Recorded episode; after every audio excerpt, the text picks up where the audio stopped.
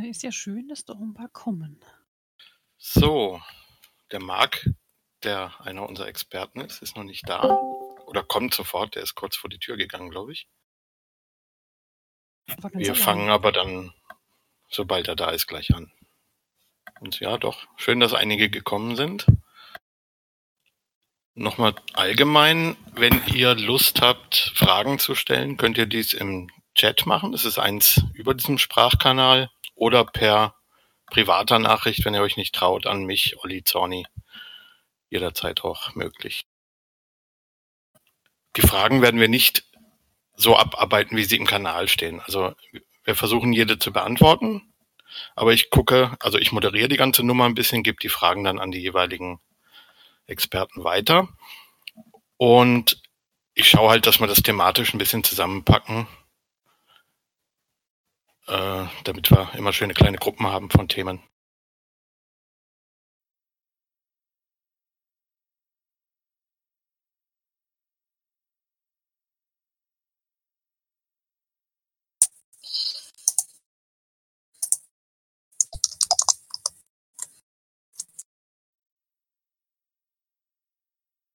So, Marc schreibt mir gerade, er ist jetzt da. Dann fangen wir an. Ja, herzlich willkommen euch allen. Danke fürs Vorbeischauen und Fragen stellen. Ich hoffe, es wird informativ und auch nicht allzu langweilig.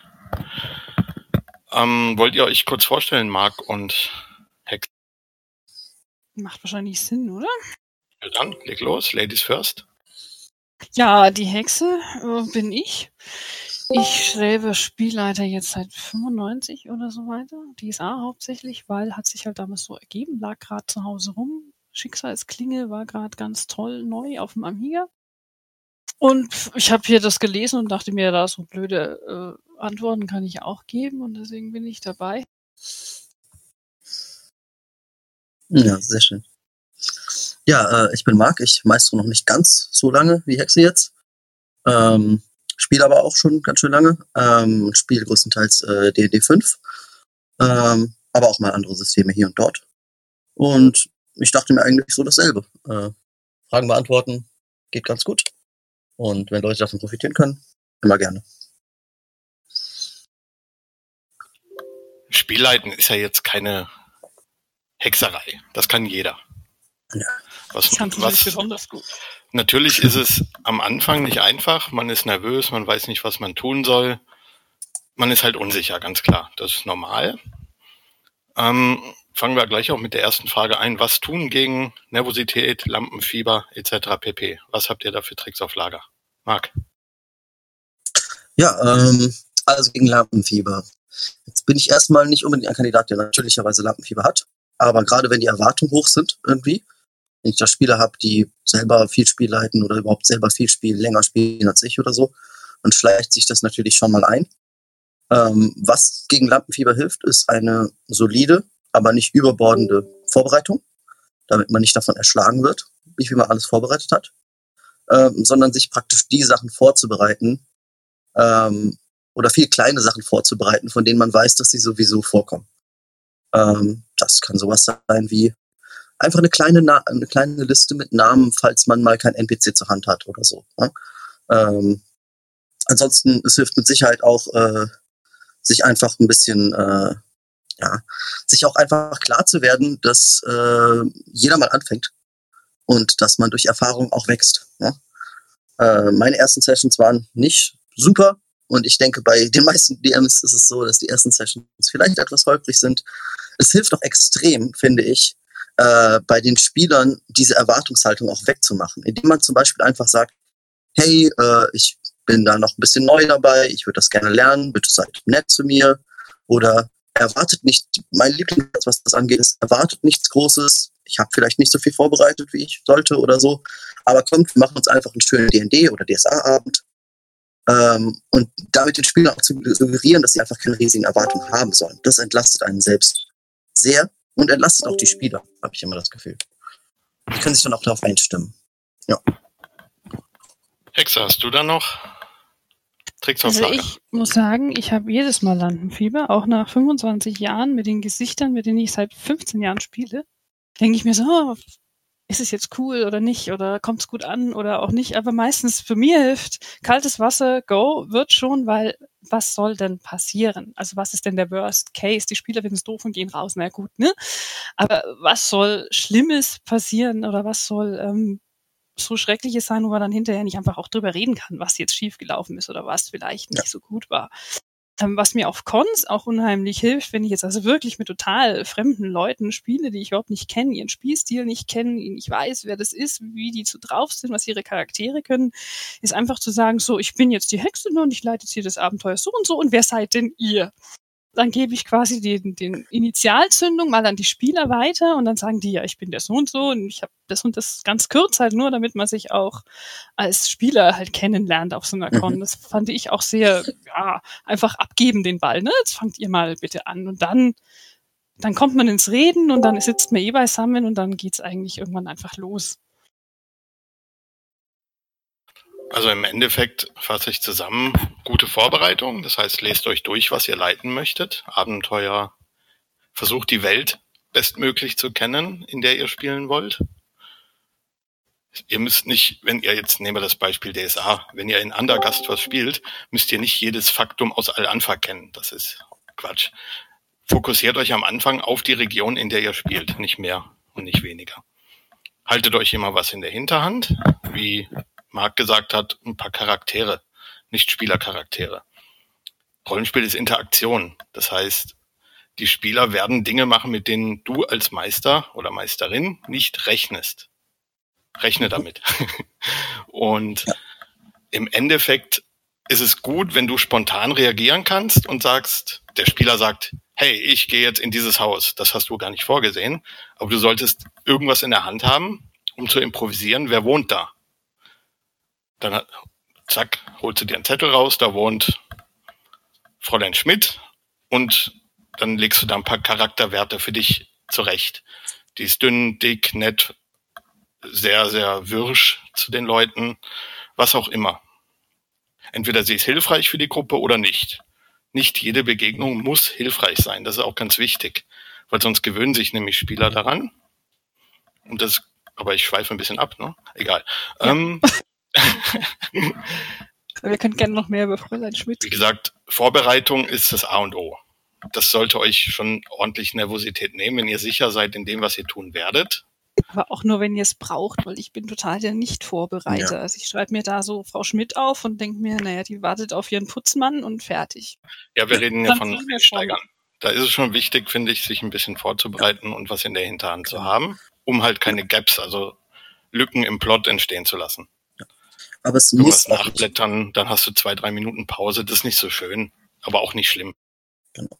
Aber man muss sich auch nicht zu viel vorbereiten. Also ich habe das Gefühl, dass Leute oft Lampenfieber haben, wenn sie eine riesige Welt entworfen haben oder im DSA sich jetzt jedes Detail reingelesen haben und so. Was ja auch cool ist, aber dann ist man natürlich überflutet von den Sachen, die man vorbereitet hat. So viel muss man auch nicht vorbereiten. Man sollte das vorbereiten, was man braucht für die Session. Nicht unbedingt die ganze Welt und den Kontinent am anderen Ende der Welt oder sowas. Ne? Das braucht ihr nicht. Und es ist auch total okay, wie gesagt, wenn man zu den Spielern sagt, hab nicht so eine hohe Erwartung, einfach auch zu sagen, das weiß ich nicht. Oder das habe ich nicht vorbereitet. Oder ich sag dir das nächste Woche. Die beste Antwort, was du da sagen kannst, ist, ich sag's dir bei der nächsten Sitzung. Anstatt zu sagen, ich weiß es nicht. Das funktioniert schon. Man muss es nur halt auch kommunizieren. Und ja, was Hexer auch gesagt hat, ist auch ganz wichtig. Vor, bevor ihr loslegt, im Idealfall kennt ihr eure Mitspieler, wenn es eine feste Runde ist. Oder wenn ihr sie nicht kennt, auf einer Con oder Erstrunde oder was auch immer. Redet mit denen. Ihr müsst nicht sofort sagen, wir treffen uns um 15 Uhr. Um 15.05 Uhr geht's auf in den Kampf. Ihr könnt auch erstmal sagen, 15 Uhr treffen. Dann stellt ihr euch vor, lernt euch kurz kennen. Dann soll jeder seine Charaktere beschreiben und dann seid ihr eh schon drin dann habt ihr schon Kontakt zu den Menschen gehabt und das lindert auch jegliche Nervosität normalerweise, wenn ihr seht, hey, die beißen nicht, die wollen nur spielen. Ne? Im wahrsten Sinne des Wortes. Mhm. Also kommt vor, vor der Runde mit den Leuten ins Gespräch, das ist ein ganz wichtiges genau. Ding. Und aus der reinen Kommunikation, jetzt gäbe es noch Trick 17, wenn man gar nicht weiß, wirklich richtig nervös ist, dann nehmt euch ein warmes Getränk und haltet euch daran fest. Das klingt blöd, hat aber Einfluss auf eure auf euer ganzes Wirken. Das ist auch bei Vorstellungsgesprächen übrigens ein guter Tipp. Wurscht. Jetzt geht's weiter. Ich habe auf einem anderen Kanal eine Frage bekommen, das passt ganz gut. Ähm, was sollte alles in einer ersten Session? Also wir sind jetzt nicht mehr nervös, wir kennen uns und das Spiel soll losgehen. Was sollte geklärt werden, damit das reibungslos abläuft in der Session 0 sozusagen? Hexe. Also ich treffe mich ja mit potenziell neuen Spielern zu einem Vorstellungsgespräch tatsächlich und wir treffen uns irgendwo anders in einem Café irgendwo Pizza essen und reden einfach drüber, was wir uns denn so vorstellen unter Rollenspiel, was für Erwartungen. Meiner Meinung nach ist es ganz wichtig, die Erwartungen zu klären, was man eigentlich machen will. Will ich jetzt den in Dungeon und looten und fertig oder will ich irgendwie was mir ausspielen oder was, was möchte ich eigentlich? Ich finde, das ist eine ganz wichtige Sache, das vorher abzuklären. Welche Charaktere man dann spielt, ist nicht so wichtig oder welches System. Da sollte man sich schon auch darauf einigen und einfach zu wissen, was, was will der andere, warum macht er das, ähm, was, was will er eigentlich ähm, und welche, ja, wie stellt sich das vor? Ich hatte mal eine ganz Neulingsdame, süße 20, die gesagt hat, sie hat noch nie Rollen gespielt, sie hat aber da DSA-Romane gelesen und will jetzt anfangen. Da habe ich sie gefragt, und wie stellst du dir das vor? Ja, früher war ich da im Wald mit meiner Freundin und habe mir so Geschichten ausgedacht. Ne? Da wusste man sofort, okay, da will sie hin. Mhm. Also das kann ich auch wirklich nur unterstreichen. Äh, kennt eure Spieler. Findet heraus, was die Spieler Spaß haben, was sie gerne machen. Fragt sie, welche Filme sie gerne mögen, wenn ihr selber mit Filmen viel zu tun habt. Ich gucke nicht so viele Filme. Ich lese aber Bücher. Dann frage ich meine Spieler zum Beispiel, okay, welche Bücher gefallen euch denn? Ähm, das sind so die typischen Fragen, so nach Medien, die die mögen. Aber es kann auch alles mögliche andere sein. Ne? So wie, welche schönen Kindheitserinnerungen hast du in diese Richtung, ne? Damals im Wald. Du kannst genauso fragen, welche, ähm, du kannst auch einfach kurz mit den Spielern äh, interagieren und mit denen über ihre Figur reden und einfach so ein bisschen, man entwickelt auch ein Gefühl dafür, zuhören und äh, feststellen, was für eine Art von Charakter die denn beschreiben, zum Beispiel. Ne? Ähm, jemand, der beschreibt, sein Charakter ist ein fieser Fiesling, Schurke und so weiter, der möchte vielleicht einen Konflikt daraus und so. Also, und wenn man darauf dann nicht eingeht, dann wird er halt durch die Stadt laufen und alle umbringen.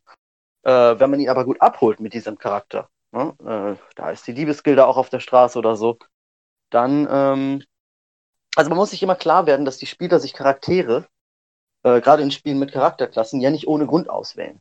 Jemand, der ein Wizard ist oder irgendwie ein Zauberer oder so, der will mit Zauberei agieren. Der will damit was zu tun haben. Der will, dass es, dass das in der Welt auch eine Rolle spielt. Ne? Jemand, der ein Paladin ist oder so, der möchte gerne, äh, oder ein Glaubensritter oder wie auch immer das, man das nennt in dem System, der möchte halt mit Moral und ähnlichen Sachen auch einfach interagieren. Der will, dass das eine Rolle spielt. Ne? Jemand, der ein Schurke ist, möchte mit Kriminalität interagieren, vielleicht auch mit Moral, je nachdem.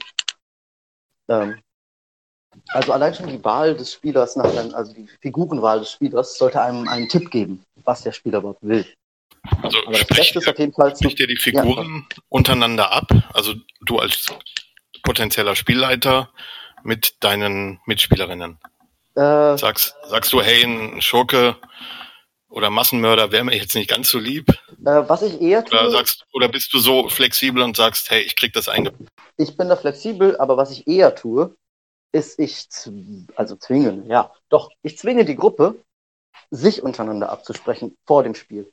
Also ich sage denen als allererstes eigentlich immer, passt auf, in diesem Spiel, also gerade wenn es ein One-Shot ist oder so, ne, also ein Spiel, was man nur einmal leitet in einem Abend auf einer Con oder so, dann sage ich denen, passt auf, ihr seid eine Gruppe und eure Charaktere haben sich auch schon entschieden, eine Gruppe zu bleiben. Und jetzt erklärt ihr mir, wie und warum. Also ich würde niemals hingehen, was natürlich viele, sage ich mal, Neulinge machen und was auch okay ist, aber ich finde es einfach anstrengend. Ich würde niemals hingehen und sagen, okay, ihr habt jetzt jeder euren Charakter mitgebracht und jetzt treffen wir uns in der Taverne. Die Chance, dass die Spieler aneinander vorbeilaufen und so weiter, ist einfach so groß weil die nichts voneinander wissen. Da ist es mir einfach viel lieber, wenn die schon eine Gruppe sind. Ich sage denen, ihr kennt euch schon und ihr seid schon eine Gruppe. Und klar, für viele klingt das so, als ob das was entzaubert, tut es aber nicht im Endeffekt. Es erhöht den Spielspaß insgesamt. aber vielleicht hat Texte dazu eine andere Meinung. Ja, es hängt meiner Meinung nach sehr davon an, wie man denn spielen will. Ich meine, ich habe jetzt eine Runde angefangen, wir spielen seit 2001 und da haben wir das Kennenlernen schon ausgespielt, der Charaktere, ne? weil mhm wir spielen länger. Und es kommt sehr darauf an, ob ich weiß, ich mache das jetzt ein, zwei Mal und da ist es jetzt erst quasi nicht so wichtig. Aber ansonsten, wenn ich sage, ich gründe jetzt eine Runde, die ich jetzt die nächsten zwei Jahre, fünf Jahre, alle zwei Wochen leiten will, dann bin ich schon der Meinung, die Spieler sollten das spielen, was sie wollen primär erstmal. Ich habe ein paar so Regeln, wie ich will, als Spieler, äh, als Spielleiter nicht total die egomanen Arschlöcher Charaktere haben. Ja, ich möchte, so, ich erwarte so ein bisschen, dass man dann schon die Gruppe findet. Ja, man darf Konflikt haben, aber schon irgendwann sich die Gruppe finden. Aber generell, äh, wenn man das natürlich jetzt länger auslegt, finde ich das Ausspielen und das Kennenlernen der anderen Charaktere schon sehr spannend, muss ich sagen, auch als Spieler. Und auch bis jetzt meine Spieler, die ich so hatte, hatten da sehr viel Spaß dabei. Ja. Was man natürlich auch klären sollte. Den, den, störenden Spieler oder die störende Spielerin gibt es in beiden Geschlechtsformen. Ähm, nie eine schöne erwähnt. Na, es gibt ja, es gibt Menschen, die sind einfach ja. anders als andere. Das ist ein Und Riesenthema. Das ist eine sehr häufig gestellte Frage auch. Wie mhm. geht man mit diesen Menschen um? Rausschmeißen ist jetzt eine Notlösung, wenn es gar nicht anders geht, klar. Das ist aber keine gute Lösung. Wie geht ihr damit um, wenn jemand ständig stört? Wie auch immer. Ob er jetzt ähm. ständig am Essen ist und nicht zuhört oder am Handy spielt oder kichert. Das ist ja auch häufig, dass, dass so eine Runde also gerade am Anfang ein bisschen zu einer Art Comedy verkommt. Ungewollt. Wie geht ihr damit um? Also wir reden, reden, reden, reden ganz viel reden. Ja, also wir reden ja vorhin in unserem Vorstellungsgespräch schon, was wir uns vorstellen, was wir wollen, was wir machen wollen, wie es ausschaut, wie es läuft. Wir treffen uns vorher zum Abendessen, da wird gebabbelt und gekichert und dann wird die Teller weggeräumt, da wird gespielt. Ja, da wird kein genau. mehr irgendwie rumgelabert. Das sind halt unsere Regeln in Anführungszeichen, die wir so für uns gefunden haben. Und ansonsten kann man nur immer wieder kommunizieren, was einem stört oder was er nicht stört. Und wenn sich, man sich überhaupt nicht einigen kann in irgendeiner Form, ja, dann muss man halt irgendwie wieder getrennte Wege gehen, was auch nicht schlimm ist. Ich habe einen Kumpel, der ist voll nett, mit dem kann man was machen, aber ich will nie mit ihm zusammen Rollen spielen, um Gottes Willen. Ähm, macht ihr sowas? Ich meine, jede, jede Übereinkunft zwischen Menschen kann man ja als Vertrag titulieren. Jetzt ja. geistert seit Monaten oder ja, Monaten aufgrund von diversen Vorfällen auf Cons der Gruppenvertrag und äh, äh, X-Cards und solche Dinge umher. Ja, ist das ein äh, Mittel für euch als Spielleiter? Ja, überhaupt. Also Vertrag ja, aber X-Cards oder sowas überhaupt nicht. Ich finde das völlig fürchterlich. Ähm, also das bedeutet sowas wie äh, dreimal was falsch gemacht und du bist raus, Verwarnungen geben oder sowas ist damit gemeint, ne? Ähm, das finde ich ist ganz fürchterlich, finde ich auch als nein, Spieler. Nein, das, das meint X-Card definitiv nicht. X-Card Achso, du meinst so von wegen. Äh, X-Card ist ein Mittel, ähm, wenn sich jetzt ein Spieler oder eine Spielerin in der Gruppe durch eine Aktion nicht wohlfühlt. Der ganz, der Klassiker ist natürlich äh, der 180 Kilo äh, Spieler denkt seine Sexualität in der Gruppe ausleben zu müssen oder seine fantasierte Sexualität. Wir und die Spielerin in der Gruppe fühlt sich nicht wohl damit. Dann gibt es das Mittel dieser X-Card. Das heißt, ohne Argumente, ohne alles kann sie diese X-Card quasi ziehen oder zeigen. Dann gibt sie dem Spielleiter ein Zeichen, dass er hier bitte interveniert und das Thema nicht weiter vertieft und damit ist das Thema erledigt. Da wird nicht drauf groß drauf eingegangen, dass man sich anfängt zu streiten, mhm. ja. sondern ja. es ist einfach so ein Stopp hier und nicht weiter. Ich finde das also, ein probates Mittel. Ja, also ähm, das würde ich sagen, mache ich auch, aber man muss hier ganz unterscheiden, was hat man denn überhaupt für eine Gruppe? Also ich würde unterscheiden zwischen, habe ich jetzt, bin ich auf einer Con, auf einer öffentlichen Veranstaltung? Dann auf jeden Fall. Bin ich äh, im Online-Spiel mit irgendwelchen Leuten, vielleicht mit random Leuten, die jetzt dazugekommen sind. Also ich meine, das wird auch viele hier betreffen, zum Beispiel, die suchen wahrscheinlich online nach einer Gruppe oder so. Äh, und dann trifft man sich und das klingt alles ganz nett und dann stellt sich das nachher anders raus, als es ist. Äh, da ist wieder, was Hexe sagt, reden, reden, reden, erstmal eine Session Zero halten, wenn man kann, oder zumindest eine Stunde vorher die Spieler kennenlernen, einfach rausfinden, wie die drauf sind. Super wichtig. Ähm, dann das zweite, eine Art Gesellschaftsvertrag äh, sollte es geben, kann ich gleich nochmal mehr dazu sagen, im Sinne von Tabus und X-Cards und sowas, ähm, würde ich schon machen. Ähm, müsste jetzt nicht unbedingt mit solchen X-Cards sein, aber generell, wenn ein Spieler, wenn einem Spieler etwas unangenehm ist in meinem Spiel, sei das etwas, was ich gemacht habe, oder sei das etwas, das ein, einer der, ähm, äh, der anderen Spieler macht, dann wird das äh, kommentarlos einfach nicht getan. Also dann sage ich einfach, okay, hier ist zu viel. Wir lassen das jetzt kommen zu einem anderen Thema. Ähm, ein bekanntes Beispiel ist halt eben Sexualität. Das können auch, ich, ich spreche einfach mal so ein paar Themen an, so Tabuthemen, die man vorher klären kann. Äh, Drogen, Vergewaltigung, äh, Sklaverei, Menschenhandel, äh, you name it, Kinder, was weiß ich, ne? Ähm, es gibt so viele Sachen. Auch solche Sachen wie, hat jemand eine Phobie? Eine Spinnenphobie das muss man nicht unbedingt sagen. krass ja, ausleben, ne? Da hat mir die Spielerin gesagt, ah, das mit dem Spinnen und so, dann, na gut, dann halt keine Riesenspinnen, ne? Oder nicht so detailliert erklärt. Ja, Genau. Also ich finde, man sollte das Spiel nicht entzaubern. In einer Spielwelt wie D&D oder DSA gibt es Sklaverei. Und das ist, auch wenn uns das als Spielern nicht angenehm und Folter und solche Sachen, und auch wenn uns das als Spieler nicht angenehm ist, oder Rassismus, ne? Äh, auch wenn uns das als Spieler nicht angenehm ist, können wir das nicht einfach aus dem Spiel rausstreichen und in einer, äh, in einer, in einer Happy Pony Welt spielen. So. Aber das heißt nicht, dass man es beleuchten muss. Das heißt zum Beispiel, wenn meine Charaktere, meine Spieler sind, nehmen wir mal an, sind jetzt böse oder vielleicht auch nicht so böse Charaktere, und wissen nicht, wie sie rausfinden sollen, dass jetzt, äh, wo der eine Typ diese Geisel versteckt hat oder so. Und dann foltern die den halt, weil sie keine andere Lösung finden. Das ist nicht schön, ja. Ähm, das ist so ein Punkt, wo ich dann sagen würde, anstatt das zu beschreiben oder die das beschreiben zu lassen oder dann den NPC zu spielen und sagen, ah, bitte foltert mich nicht weiter, dann sage ich einfach, okay, ihr habt ihn jetzt gefoltert und er hat euch das und das erzählt und dann ist er leider gestorben. So böse wart ihr. Ende. Und dann ist einfach praktisch der Vorhang zugezogen, der Vorhang wieder aufgezogen und oft genug sage ich dann auch einfach, ihr habt ihn gefoltert, er hat nichts verraten und jetzt ist er tot. Zack, bumm. Ne? Ähm, einfach um dem keine Plattform zu bieten, sozusagen, dass die Spieler einfach lernen, okay, wir können das machen, aber es hat keine Plattform und es kriegt keine Screentime, sozusagen. Okay. Ne? Also im Endeffekt ist es ja die Aufgabe des Meisters, sowas zu bemerken. Das ist das Allerwichtigste, wenn sich Leute unwohl fühlen und entsprechend auch Grenzen aufzuzeigen, ohne einen Streit vom Zaun zu brechen. Richtig. Ich lasse dann da auch mit mir gar nicht diskutieren. Also ich setze diese Grenzen auch von mir selbst. Ja, das ist also, ja auch also wichtig. Also es bringt ja nichts, jemandem eine Grenze zu setzen, die man selber nicht einhält. Ja. Aber ähm, Problemspieler ist auf jeden Fall ein Thema, auf das man nochmal insgesamt zurückkommen kann. Das ist ein großer Themenkomplex, sollte man sagen. Das ist, das ist mega, etwas, das ja. wir nicht jetzt in fünf Minuten klären können. Ähm, grundsätzlich reden, reden, reden individuell, ne? Es ist sehr individuell. Genau. Was ist das Problem mit dem Spieler? Ich hatte eine Spielerin, die hat ständig auf ihrem Smartphone geguckt, wie sie in Hunden zu Hause geht, auf ihre Webcam. Das war so. Aber ich kann ja verstehen, dass sie, okay, also ist Hündchen und so, es war Gewitter. Aber es war schon auch nervig, aber dann war kein Gewitter mehr, dann war es wieder gut, ne? Ich meine, man, man kann das natürlich mit ganz verschiedenen Mitteln, ich sage es jetzt ein bisschen drastischer, bekämpfen. Einige sind die Grenzen ähm, aufsetzen, andere sind einfach ignorieren, aber dann staut sich das nur auf und wird wahrscheinlich nicht besser. Ja. Ich habe euch im Chat einen Link zu solchen Sicherheitstechniken gepostet, da könnt ihr auch noch nachlesen.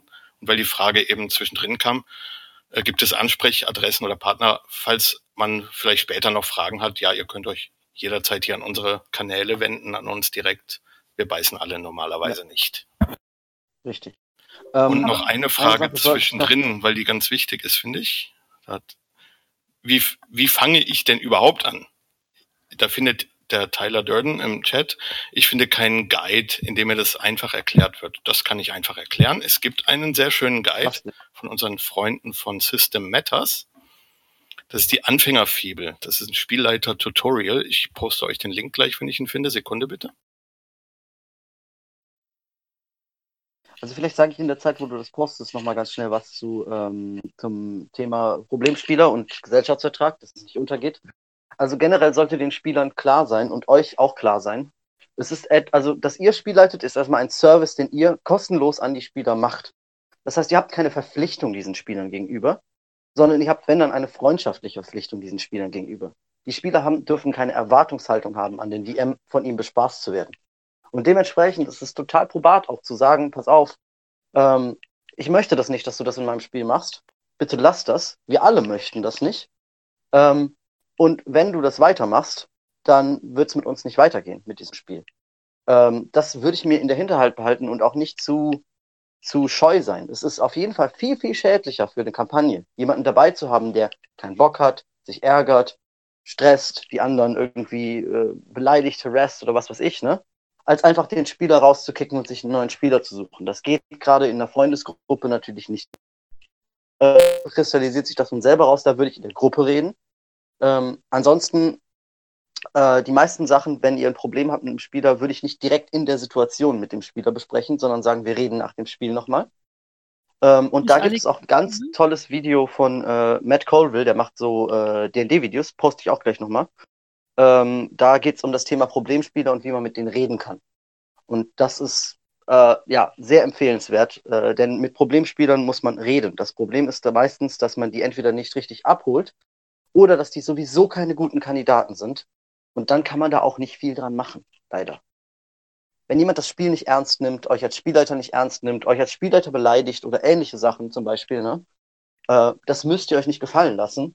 Und das solltet ihr auch, euch auch nicht re- reinpushen lassen da, da rein. Ja, Hexe, Gehen, bitte. gehen wir da noch mal ein bisschen in die Anfänge. Ähm, wir hatten das ja ange angesprochen mit Störern. Wie lenkt ihr als Spielleiter die Spieler in richtige Bahnen? Dass sie wirklich in-game sind und nicht die ganze Zeit out-game quatschen und, und, und. Dass sie dem Topic, was ihr vorgebt, folgen. Ähm, das mache ich nicht. Persönlich. Also ich weiß nicht, für Hexe sagt vielleicht was anderes dazu, aber äh, ja, du vielleicht zuerst. Also ich hatte einmal hab- in jungen Jahren äh, die Szene, wo dann angefangen haben, sich die Spieler alle männlich nur über Final Fantasy VII zu unterhalten. Das war damals ganz neu. Und ich dachte mir, ich zeige mal meinen nackten Oberschenkel, dann hatte ich wieder ihre Aufmerksamkeit. Hat funktioniert, kann man vielleicht nicht immer so machen. Aber ähm, ich versuche halt einfach äh, dabei zu bleiben, ne? die Szene immer wieder zu beschreiben. Ich finde, es ist recht wichtig, dass ich als Spielleiter eine Bühne hinstelle, ja, dass ich sage, da ist der Schrank und da steht Deo und da steht der und da ist das andere und da ist die Kaffeetasse und da ist das, damit sich wirklich alle vorstellen können, wo sie gerade sind, zur Not auch hinkritzeln auf irgendeinem Papier. Und dann kann ich, bin ich zumindest der Meinung, dass die Spieler gut dabei sind, ne? Und auch immer jeden einzelnen fragen, gehst du da auch mit? Oder geht nur der dahin, weil der gerade so laut geschrien hat? Mhm. Ähm, also grundsätzlich, ich persönlich äh, leite größtenteils sogenannte Westmarches-Spiele. Also in Richtung Open-World-Spiele. Das wünschen sich auch viele DMs, sowas ähnliches zu machen. Ähm, für mich gibt es diesen richtigen Weg nicht. Es ist, was ich mir klar gemacht habe, ist, äh, es geht nicht um meine Story. Es geht um die Story dieser Charaktere. Das ist die Story. Und ob die jetzt den Drachen besiegen müssen oder nicht und solche Sachen, das ist der Hintergrund, vor dem sich ihre Story abspielt. Und der Fokus ist ihre Story. Ähm, und dementsprechend die Spieler in die richtige Richtung zu lenken, finde ich, ist ein Gedanke, der Sinn macht, wenn man ein Modul spielt, wo, also ein, ein fertiges Paket oder sowas, wo irgendwie ein Strang vorgegeben ist, der er, erreicht werden muss.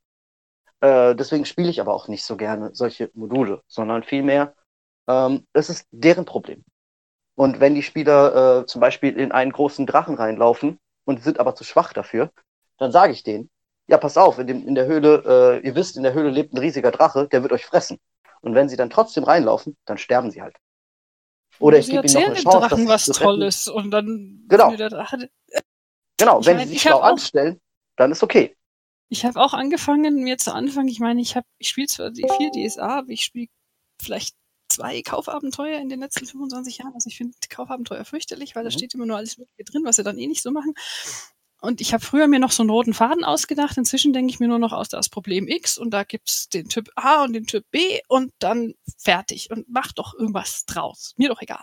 Richtig. Und äh, was dich da, also ich meine, das kommt mit der Erfahrung, das machen zu können, auf jeden Fall. Aber was da auch ein ganz großer Punkt ist, ähm, nicht jedes Problem, was ihr stellt, ich würde vorschlagen, nicht so komplizierte Probleme zu machen, sondern relativ einfache. Jetzt mal ein ganz dreckiges Geheimnis. Wenn ich googeln will, so was ist ein gutes Rätsel für die Spieler, ich google Rätsel für Drittklässler. Weil in dem Spiel sieht ein Rätsel für Drittklässler plötzlich wieder ganz anders aus.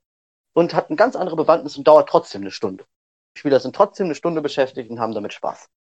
Ähm, dementsprechend, ähm, ich mache die Rätsel eher leicht, aber ich gebe keinen bestimmten Weg vor, wie es zu lösen ist. Da kommen wir natürlich zum Thema Railroaden und sowas, ne? Die Spieler in die richtige Richtung lenken. Aber äh, wenn man dann annimmt, dass es eine richtige Richtung überhaupt gibt, ganz ehrlich, wenn ihr sagt, da ist eine Schlucht, wie kommt ihr da rüber?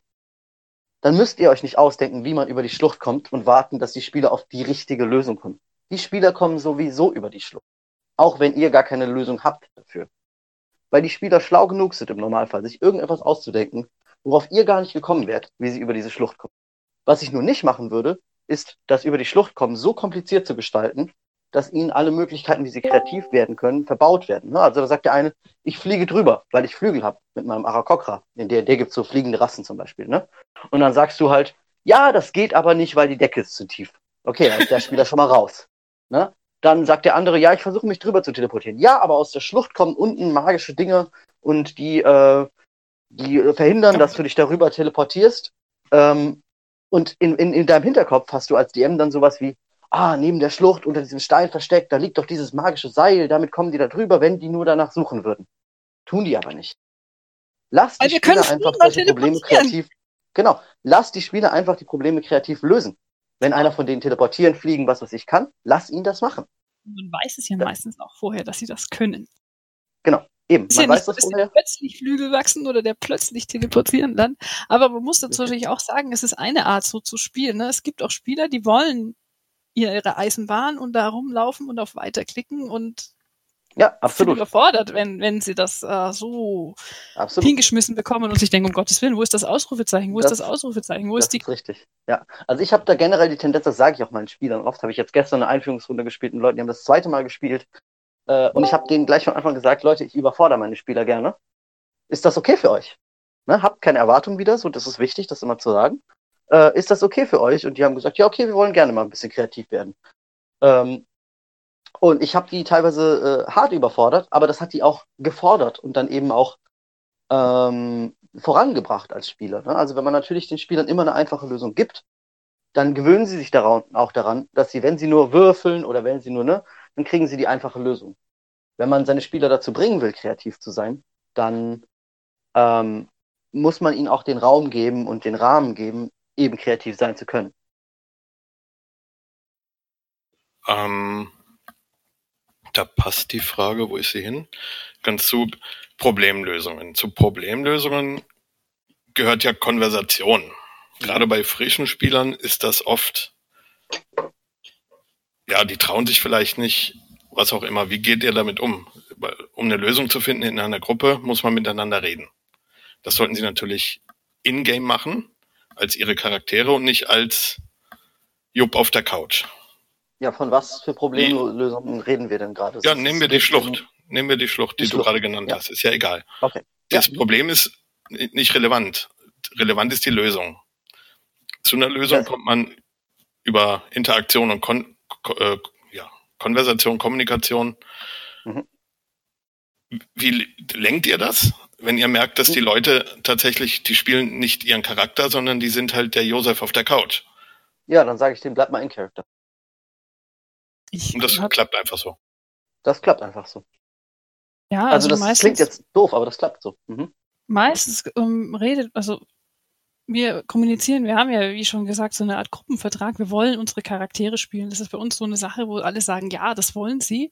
Und ich habe, wenn man dann ein paar Spieler dabei hat, die da auch ein bisschen mitmachen und die dann eben auch IT, den anderen Charakter einspringen, den Neuling oder der es irgendwie nur einmal dabei ist und auch den dann IT ansprechen, dann sind die meisten schon auch dabei und machen mit. Das ist wie wenn die Kinder ähm, Vater, Mutter, Kind spielen. Und man sagt, das ist jetzt so, der hast jetzt Geburtstag und der kommt jetzt dazu, dann, dann läuft es meistens auch einfach so. Es gibt natürlich die. Ja auch Animateure, also nicht Spielercharaktere, die dann quasi auf Stumme oder Spieler, die, die sich kaum darstellen, zugehen und ja, ungern versuchen zu animieren. Ungern, muss ich sagen. Also ich habe die Erfahrung gemacht, dass viele stumme Spieler kein pejorativer Term. Ne? Das heißt jetzt nicht, dass das irgendwie schlecht ist oder so. Aber es gibt Spieler zum Beispiel, die habt ihr am Tisch sitzen, das werdet ihr auch erleben. Ja? Ihr werdet Spieler am Tisch sitzen haben, die sitzen da und sagen die ganze Zeit nichts, kämpfen im Kampf einen Würfel, äh, kämpfen, äh, kämpfen in ihrem Zug halt, ne, würfeln ihren Würfel und sagen nichts, haben nie eine kreative Idee und solche Sachen. Und wenn du die Spieler nachher fragst, wie fandest du es denn? Dann sagen die, das war cool. Und, Und die so, wissen ah, auch dich- total Bescheid. Die wissen dann, Ja. welchen Hut der NSC Ja. auf hatte und warum es gerade Nacht Ja, war. Ne? ja. Und dann sagen die dann auf, und einmal sagen sie dann, das kann aber nicht sein, weil der NSC hatte den Hut auf in der Nacht vor drei Tagen bei Ja. Vollmond. Ja, also man würde sich was? wundern. Und einfach Äh, halt auch, ähm, ich frage die Spieler, die gerade die etwas ruhiger sind, dann auch gerne halt dann hinterher oder vorher oder per E-Mail oder was auch immer, wie es ihnen taugt, ob es ihnen gefällt, ob alles gut ist. Und meistens ähm, kann man auch mit einem Blickkontakt einfach die Fragen dann mal anschauen, ob sie mit dem Ganzen so zufrieden sind, was da so läuft und die dann nur stumm nicken. Also sobald die wissen, ich kann jederzeit meinen Finger heben und werde gehört, dann macht es auch nichts, wenn sie nicht dauernd irgendwas sagen. Richtig. Also ich finde, es ist ein Problem, wenn man diese Spieler halt praktisch äh, schubst ins Rampenlicht. Das funktioniert selten gut und bringt diese Leute meistens sehr in Verlegenheit. Dann Ähm, höchstens ganz lieb, dezent fragen, an die Hand nehmen, ein bisschen mit reinnehmen und dann sagen, oh, guck mal, hier ist das Rampenlicht. Vielleicht ist es doch nicht so schlimm. ähm, was ich also eher machen würde, ich würde eher die Spieler, die das wegstecken können, und das sollte man mit den Spielern absprechen. Ne? Wenn ich einen super aktiven Spieler habe in meiner Gruppe, und auch das werdet ihr erleben, ihr habt einen super aktiven Spieler, der löst alle Rätsel, zum Beispiel, der sagt bei der Schlucht, was die richtige Lösung ist, und beim Seil, was die richtige Lösung ist und so, löst all diese Probleme und andere beteiligen sich daran nie. Ne? Ähm, dann würde ich den natürlich nicht davon stoppen, aber ich würde mit dem reden und sagen, hey, pass auf, kannst du das nächste Mal, wenn du deinen Charakter spielst, versuchen die anderen in die Lösung einzubeziehen. Das heißt, ich würde eher auf die Spieler zugehen, die sowieso schon proaktiv sind, sage ich mal, ähm, und ihnen sagen, hey, mach mal ein bisschen low, kannst du versuchen, die anderen mit einzubeziehen und so weiter. Also ihn auf keinen Fall dafür bestrafen, dass er proaktiv ist, ne? aber ihn darauf hinweisen, dass er die anderen einbinden soll, äh, eher als die, äh, als die anderen ähm, zu drängen. Das funktioniert nie gut. Überhaupt. Generell. Das ist der erste Grundsatz, den ich sagen sollte. Die Charaktere zu zwingen oder die Spieler zu zwingen, ihre Charaktere in irgendeiner Art und Weise auszuspielen, funktioniert meiner Erfahrung nach nie. Hexe, wie siehst du das? Ja, ich bin da eher mal nett fragen, ne? aber vielleicht fällt es auch als Spielleiterin leichter, mit dem jungen Mädel schüchtern, ne? wie man es so klassischerweise immer wieder mal kennt, da Zugang zu finden. Ne? Kann sein. Mhm. Ich hatte es ich hatte es ja schon häufiger, dass ich irgendwo in eine Runde dazugestoßen bin und dann sind auf einmal die Freundinnen von den ganzen Spielern auch dazugekommen, weil sie nicht mehr alleine waren. Mhm. Oh, Und da bin ich dann vielleicht schon eher, dass ich versuche, die Leute ein bisschen, ja, was heißt, ne, erziehen ist nicht das richtige Wort, aber so ein bisschen zu zeigen, was sie vielleicht auch noch machen könnten und ob es vielleicht doch ganz nett ist, wenn man mal ein bisschen Ja. aktiver wird. Und das hat eigentlich den Erfahrungen, die ich so gesammelt habe, ganz gut meistens funktioniert. Hatte auch Nee, schon mal als Problem- Spieler eine, eine, eine Spielerin, die war so still und introvertiert und dann hatte ich auch noch die Geweihte, die Ondra-Geweihte, die Paladin-ähnliche, die dann da aktiv gemacht hat und da habe ich ihm auch versucht, okay, Mädel, ähm, also Magierin, du magst jetzt bitte das und dann machst du das und dann machst du das, okay. Und dann hat sie dann nur genickt und hat das ganz brav gemacht, ne? Aber sie war dann mit dabei, alles. Das ist, äh, da passt auch eine Frage von Aramant dazu. Mhm. Er fragt, oder sie, weiß ich nicht, wie schaffe ich es, eine solche Runde nicht wir seltsam wirken zu lassen, wenn halt mehrere Nicht-Spielercharaktere und Spielercharaktere in einer, in einem Raum, sagen wir mal, sind. Ah, okay. Mhm. Also er meint halt, dass er, dass die A zum einen die Spieler nicht ständig mit einem äh, NSC nur reden. Mhm. Zweitens, dass er nicht ausschließlich Selbstgespräche aller NSCs führt. Ja, also da, das habe ich vorhin schon mal gelesen, diese Frage. Da habe ich eine relativ eindeutige Ansicht dazu. Also meiner Meinung nach gibt es drei Arten von NPCs. Und andere Arten von NPCs sollte es nicht geben, meiner Meinung nach. Ein NPC für mich ist entweder eine Dekoration in der Welt, der nichts Wichtiges zu sagen hat und nur zum Spaß da ist. Ein Bäcker oder sowas. Ne? Der hat, der erzählt von seiner Liebschaft mit irgendjemand anderem. Ist nur ein Detail, hat keine Bedeutung. Ist okay.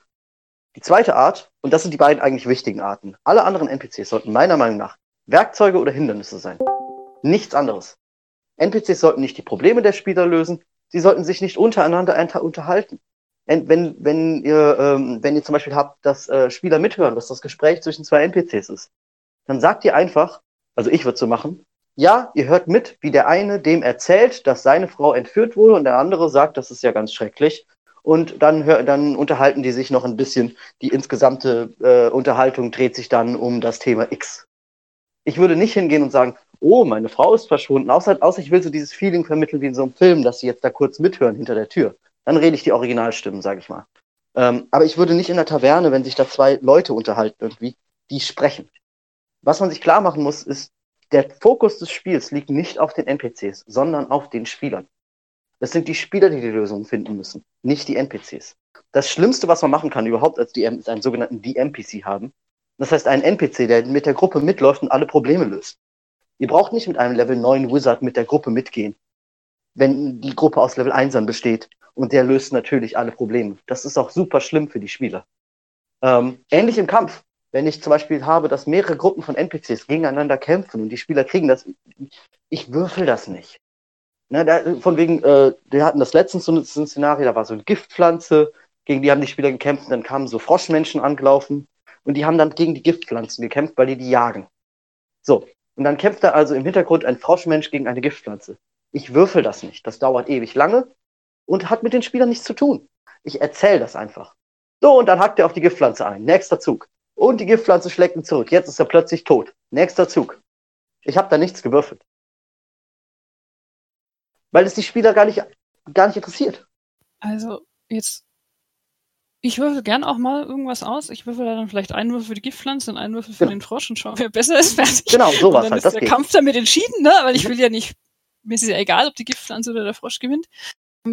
Generell versucht man natürlich äh, Situationen, wo NSCs mit NSCs reden. Sagen wir mal irgendwie so eine Tagung oder irgend sowas. Das ist ein Konvent, das sind irgendwie drei wichtige NSCs und die Spieler und die besprechen jetzt irgendwas, ne, was irgendwie wichtig ist. Dass man es halt versucht zu vermeiden, dass nur die NSCs miteinander reden die ganze Zeit. Aber manchmal lässt sich es meiner Meinung nach auch nicht vermeiden, weil für mich auch ja. die Welt irgendwo funktionieren muss. Ne? Wenn ich jetzt das Problem X in der Stadt habe, dann ist halt vielleicht der Geweihte von dem Tempel dabei und der von der Gilde und noch irgendwie der die Hauptmännin von der von der Stadtwache und die drei sind jetzt halt damit involviert und die wollen dann auch ihre Meinung dazu sagen und da wäre es irgendwie auch blöd, wenn man das dann ganz streichen würde.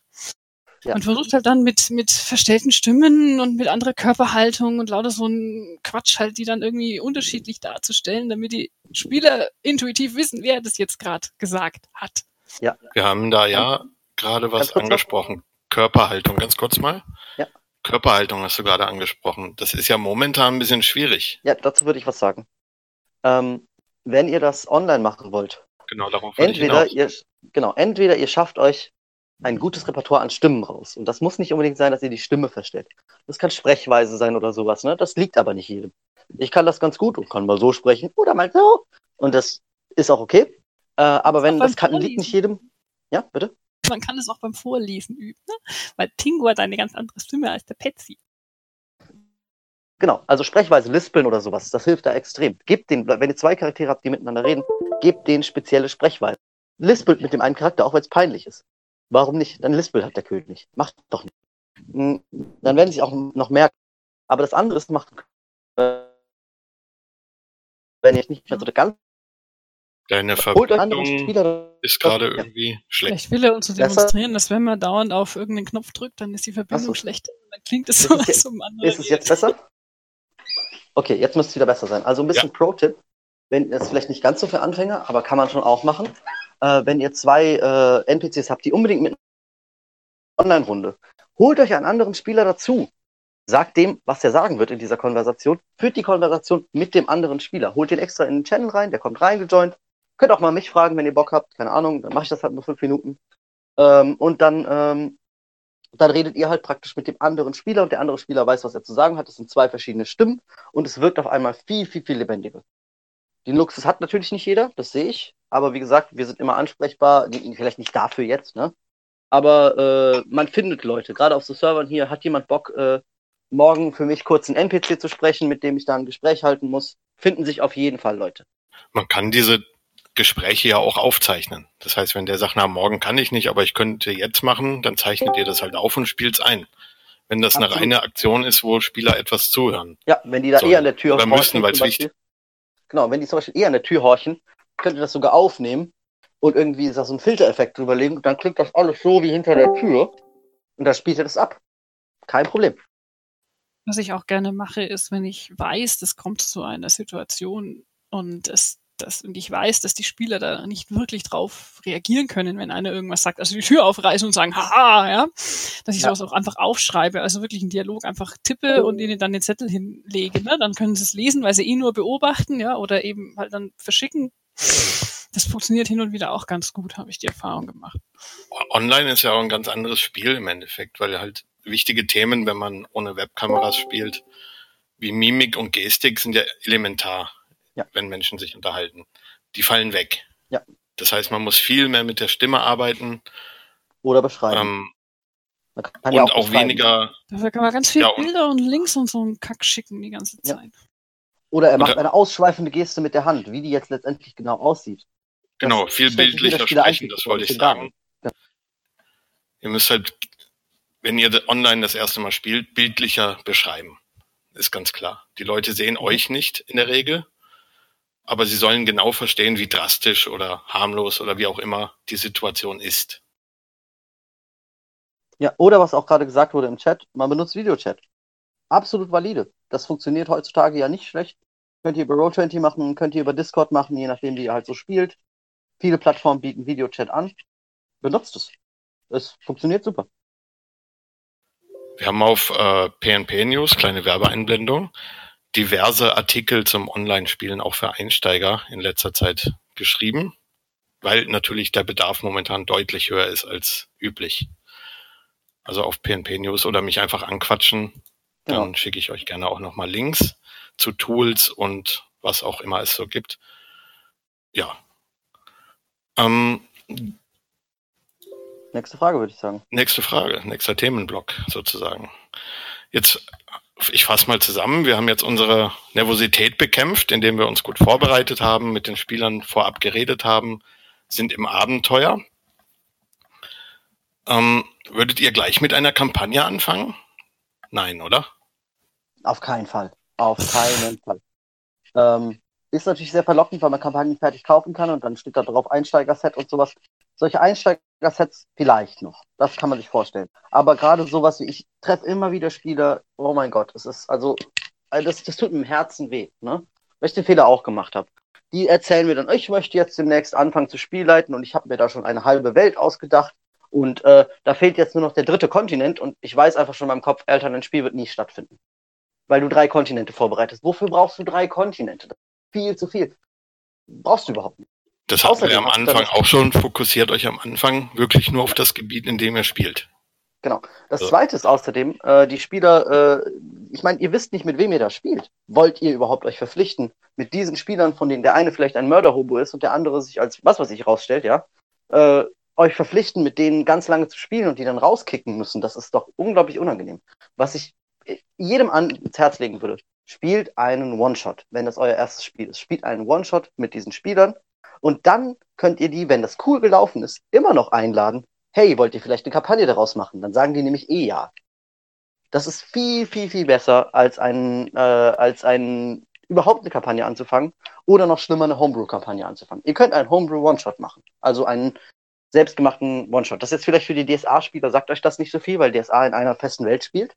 Aber gerade bei D&D ist es halt so, ähm, die, die Welt liegt halt in der Hand des Spielleiters. Ihr könnt erfinden, was ihr wollt. Und ihr könnt genauso erfinden, dass es da, keine Ahnung, Krebsmenschen gibt, die, weiß ich nicht, Hüte tragen oder also solche Sachen zu erfinden. ist- Aber ihr müsst, kein, müsst keinen ganzen Kampagnenstrang erfinden. Spielt einfach einen One-Shot. Und das, damit meine ich so. Schmieds ist von Goblins entführt worden in einer kleinen Höhle, reist zu der kleinen Höhle, rettet die Tochter des, äh, des Schmieds und bringt sie zu Ende. Das klingt jetzt super kurz. Eine halbe Stunde spielen. Aber das füllt locker einen ganzen Abend. Hexe widerspricht mir, wenn das nicht so ist, aber das füllt einen Abend, oder? Ähm, wir, wir, Damit kann man locker also einen Abend wir, wir, die sowieso die Charakterspieler bla bla sind, ähm, wir ähm, lernen quasi den Schmied kennen und reden dann mit denen und dann ist der Abend vorbei. Ja, genau. So, so kann es laufen. Das macht auch halt, nichts, weil es ist okay. Also ich finde, es macht nichts, Ja. ähm, weil wir wollen alle unseren Spaß haben und wir haben mit dem Schmied super geredet. Ich hatte Spaß mit dem Schmied und ähm, die Spieler hatten Spaß am Quatschen und sie haben jetzt außerdem noch äh, ihren, was auch immer, sich besorgt, damit sie dann in den Wald gehen können. Genau. So. Oder in die Höhle oder was auch immer. Ja. Ähm, ansonsten, ich bin eh so ein Typ, der äh, sich weder Kampagnen noch Abenteuer noch großartig ähm, sich das überlegt, wie das genau ausgeht, weil wenn sie dann irgendwie doch nicht zur Tochter gehen, weil halt, dann machen sie halt was anderes. Deshalb, aber man muss das selber. Also ich habe angefangen mit das Wirtshaus zum Schwarzen Keiler, ne? Weil da stand drauf Abi Nummer eins. Das ist DSA, das ist ja uralt Abenteuer, wer es nicht kennt. Und dann haben mir meine zwei Mädels damals, die alten Kindergartenbekanntschaften, die ich rekrutiert habe, ihre Hintergrundgeschichte geschickt von ihren zwei Damen.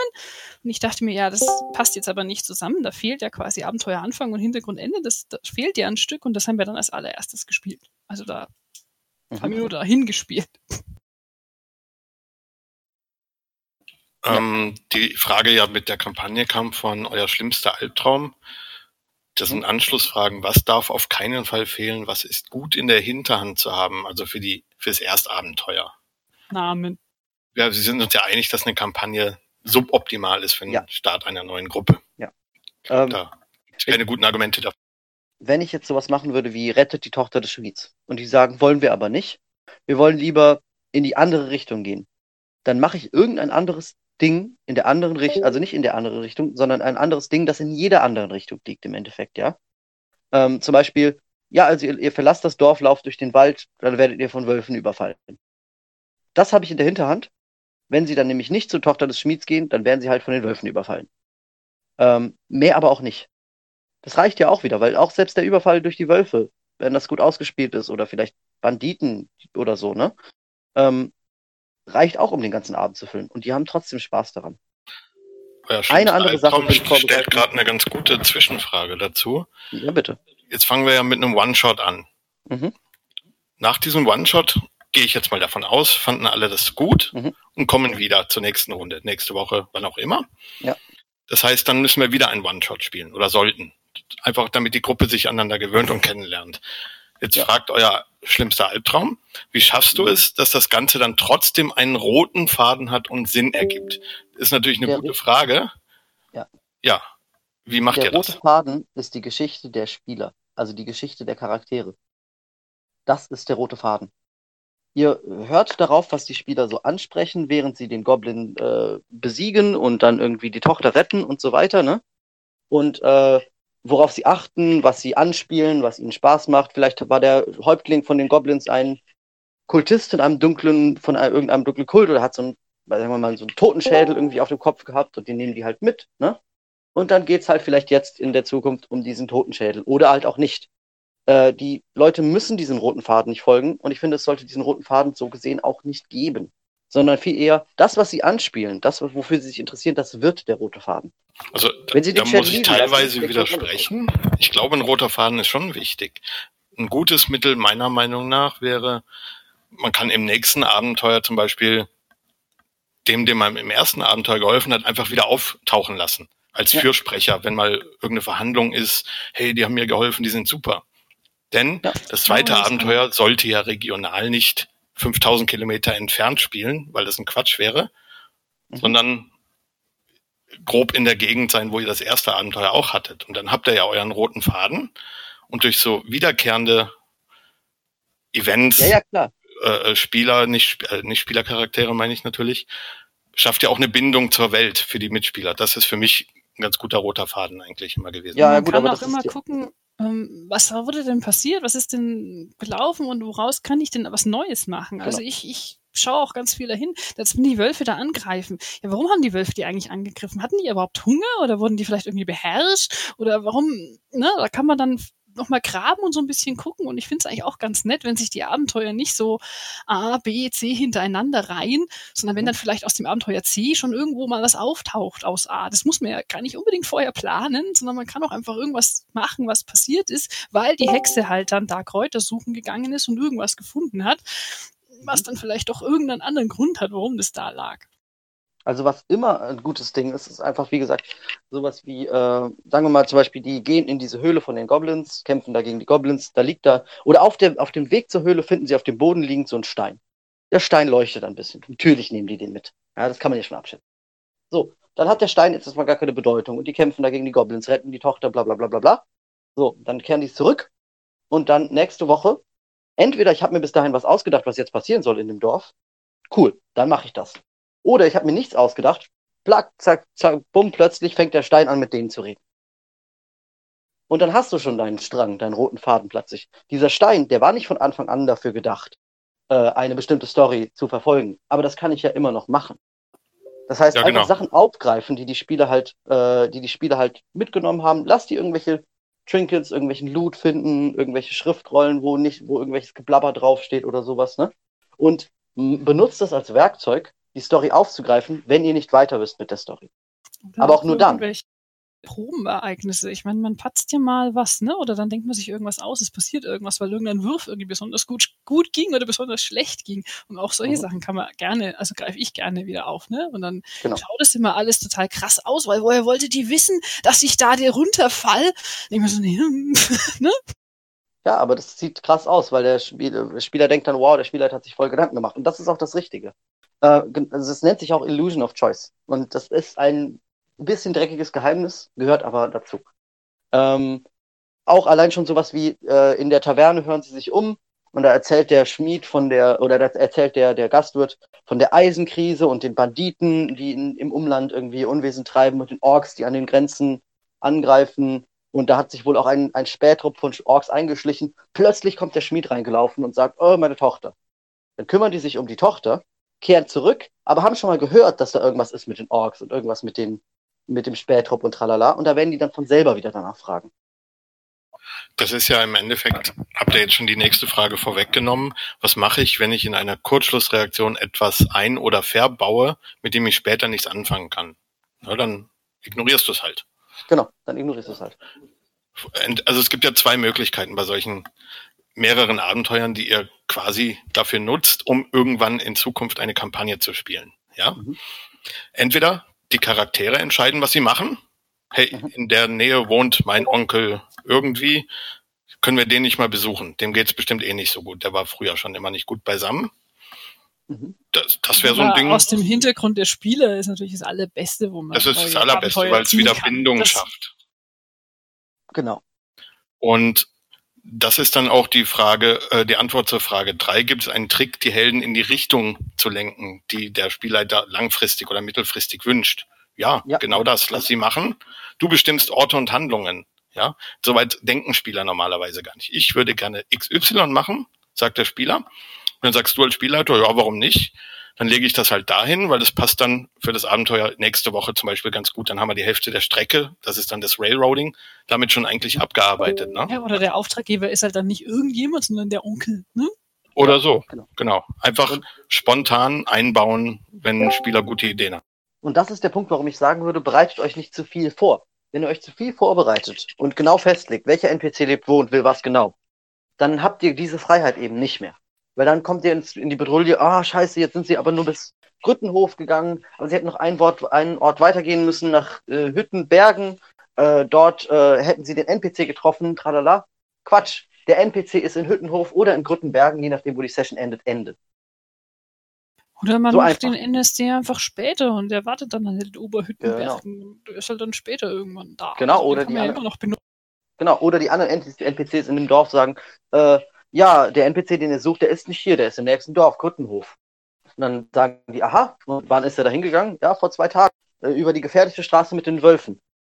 Und dann sagen die, okay, dann gehen wir jetzt los. Und dann sage ich, okay, Leute, das ist, klingt cool, äh, und damit beenden wir die heutige Session, äh, weil wir eh jetzt schon vier Stunden gespielt haben. Und nächste Woche geht ihr dann wohl weiter nach Grüttenhof. Zack, bumm.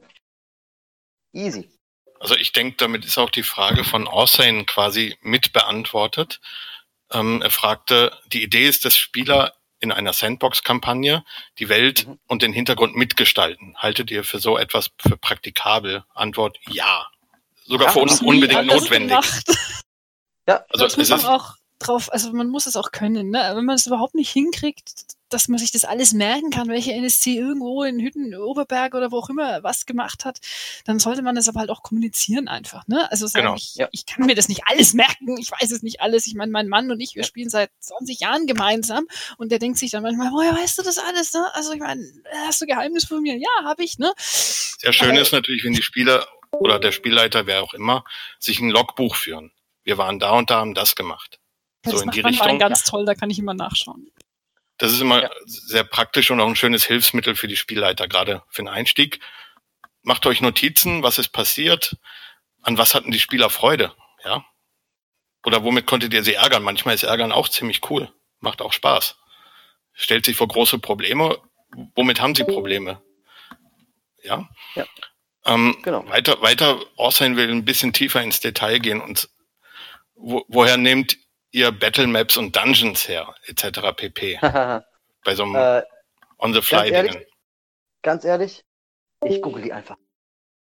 Ich google einfach D&D 5e Battle Map oder ich suche einfach D&D Encounter Map.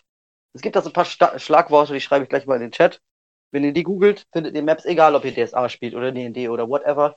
Die sind wunderschön gemacht, oft frei verfügbar. Und selbst wenn die nicht so frei verfügbar sind, ganz ehrlich, äh, das ist für Privatgebrauch. Unterstützt die Leute, von denen ihr die Maps öfters benutzt. Macht Patreon mit denen oder schickt denen 5 Euro oder was weiß ich, kauft so ein Pack oder so. Aber ansonsten, Google einfach. Geht ab, also gerade wenn du online spielst. Google einfach, Der, geht am allerschnellsten. Der Luke hatte eh noch ein paar Hinweise im Textchat dazugegeben. Was ihr hier Mhm. auf dem Server auch machen könnt, ist unseren Bot dafür nutzen. Wenn es schnell ein Dungeon braucht, einfach das Ausrufezeichen Dungeon ohne O am Ende, also Dungeon ohne O und dann Map. Dann generiert dieser Bot für euch on the fly eine Map hier im Chat. Zack, habt ihr was, könnt ihr euch schnell ausdrucken oder was auch immer. Geht innerhalb von Sekunden mitten im Spiel, wenn er zufällig in irgendeine Höhle geht, die nicht geplant war. Ähm, Ich habe es auch immer gezeichnet früher. Also ich meine, ich weiß nicht, das- das- anschließende Aber es wäre gab, noch, es gab noch kein Google, ne? Und dann musste man das noch alles machen. Dass leere Dungeons natürlich ja meistens mit Fallen gespickt sind, aber wirkliche Encounter-Gegner gehören in jeden guten Dungeon. Ob das jetzt eine Amöbe ist, die überdimensional groß ist oder irgendein Häuptling von was weiß ich, egal. Wie kommt ihr auf eure Encounter, wenn ihr jetzt kein vorgefertigtes Abenteuer habt? Ähm, wie macht ihr sie interessant? Weil es muss ja auch eine Motivation geben. Ein reines Hack and Slay ist jetzt nicht ganz so befriedigend wie ein Bösewicht über fünf Abenteuer zu verfolgen und jetzt in dem End-Dungeon quasi zu stellen. Wie wird der interessant für die Spieler? Der Dungeon oder der äh, Encounter? Der Encounter, der Boss, Der Boss. Also Die es geht jetzt Gruppe. hier um so ein Evil also die. Gegnergruppe, was auch immer. Encounter halt. Okay, also einen normalen Encounter. Hört ihr, eine Sekunde. Hört ihr mich? Ja, Ich gut. plan, Also so einen normalen Encounter mache ich dadurch interessant, dass er mit der Welt, in der er stattfindet, zu tun hat. Also zum Beispiel, wie seid im Elfenwald, da sind jetzt dann Dunkelelfen. Das sind die in D&D die standardmäßigen Hassgegner der äh, Elfen, die kommen so aus dem Untergrund irgendwie, machen sich da so Höhlen und kommen dann da raus und töten alle und so. Und die sind natürlich im Elfenwald einfach interessant. Die sind aber natürlich auf dem, auf dem Meer deplatziert und nicht interessant. Das heißt, nehmt die Umgebung, in der ihr euch befindet, und macht etwas, das damit zu tun hat. Ähm, vor allen Dingen, also Encounter werden erstens interessant, wenn die, wenn die Monster irgendwelche Fähigkeiten haben, die sie interessant machen. Oder wenn die Monster irgendeinen Beweggrund haben, warum sie da sind. Dass sie nicht einfach nur so Mobs sind, die in der Gegend rumstehen, um gefahren zu werden. Ne? Ich meine, Orks kann es überall geben, aber was machen diese Orks denn hier? Sind die ein Spähtrupp? Sind die ein, äh, sind die ein, versuchen die eine Garnison aufzubauen, ein Lager zu errichten zum Beispiel? Äh, oder sind die auf der Suche nach jemandem? Haben die vielleicht einen Zettel einstecken, der ihnen Befehle gibt, jemanden bestimmten zu finden? Ähm, solche Sachen. Also das heißt, ich würde mir überlegen, warum ist dieser Encounter hier? Was macht der hier? Auch wenn das die, auch wenn man das den Spielern gar nicht offenbart. Es muss gar nicht so sein, dass die Spieler das rausfinden. Aber man sollte es sich selber beantworten können. Äh, ein Thema, was ich auch gerne einbaue, was auch vielleicht in DSA wahrscheinlich gut geht, ist Ökonomie. Also ich meine, wenn man mal im echten Leben guckt, die meisten Konflikte finden nicht aus ideologischen Gründen statt. Die meisten Konflikte, Kriege und so weiter, das wollte ich jetzt natürlich nicht diskutieren, aber finden letztendlich aus ökonomischen Gründen statt. Am Ende des Tages wollen Leute abends nach Hause kommen, was zu essen haben. Ähm, das wollen die Orks auch. Und wenn die Orks kein Farmland haben, auf dem sie leben können, oder so zum Beispiel, ähm, dann gehen sie halt hin und töten halt andere Leute, auch wenn das böse ist, und wollen das Farmland einnehmen. Und vielleicht wollen die eigentlich die Leute nicht töten, aber sie brauchen das Farmland. Zack, bumm, hat man eine richtig gute Motivation für diese Orks, nicht einfach nur da zu sein als tötbare NPCs. Oder sie sind getrieben von einem größeren. Wie ist, wie, wie ist das mit der persönlichen Sache? Das habe ich früher ziemlich gern genutzt, dass man, wenn jetzt die, nicht immer springen die Spieler darauf an, hey, Orkhäuptling XY, das ist der Bösewicht, haut den um, ja warum? Geht mich ja nichts an, sagt Mhm. der Spieler dann. Hat ja nicht Unrecht. Hat nicht Unrecht, ja. Warum sollten vier Leute irgendwas schaffen, was die Stadt, die sie dahin schickt, mit 500 Soldaten nicht schafft? Macht keinen Sinn. Ja. Deswegen make it personal. überlegen, Macht es Genau. per persönlich. Gebt den Ja. Spielern die Motivation. Vielleicht haben sie jemand aus eurer Familie geschadet. Was auch immer, irgendwas in die Richtung, ja, dass, dass die Spieler eine persönliche Motivation haben. Weil logische Spieler würden sagen, geht mich nichts an. Warum? Ja. Damit Eine müsst ihr der leben besten- können. Genau. Eine der besten Motivationen, und das klingt jetzt fies, aber ist den Spielern was wegzunehmen. Zum Beispiel, die äh, kämpfen gegen diesen äh, Orkstamm, weil die Stadt ihnen dafür diese alte verlassene Burg versprochen hat. Und dann kriegen sie diese alte verlassene Burg, machen die wieder schön, ist ja auch alles gut. Äh, ist eine super Motivation für die Spieler, ne? Und leben jetzt in dieser alten verlassenen Burg. Dann gehen sie auf irgendein Abenteuer aus irgendeinem Grund, sind mal nicht da. Zack, wird die Burg von anderen überrannt. Oder irgendwie eingenommen oder was weiß ich. Dann wollen sie ihre Burg wieder haben. Super gute Motivation. Das magische Artefakt ist ihnen gestohlen worden. Sie wollen es wieder zurückhaben. Ähm, solche Sachen. Make it personal auf jeden Fall. Äh, und was Leute natürlich triggert, ist ihnen was wegzunehmen, was sie schon hatten. Ist eine bessere Motivation oft, als ihnen was zu versprechen, was sie eh noch nicht haben und vielleicht auch gar nicht wollen. Weil das, was sie schon hatten, das wollten sie auch. Haben sie eine Bindung dazu.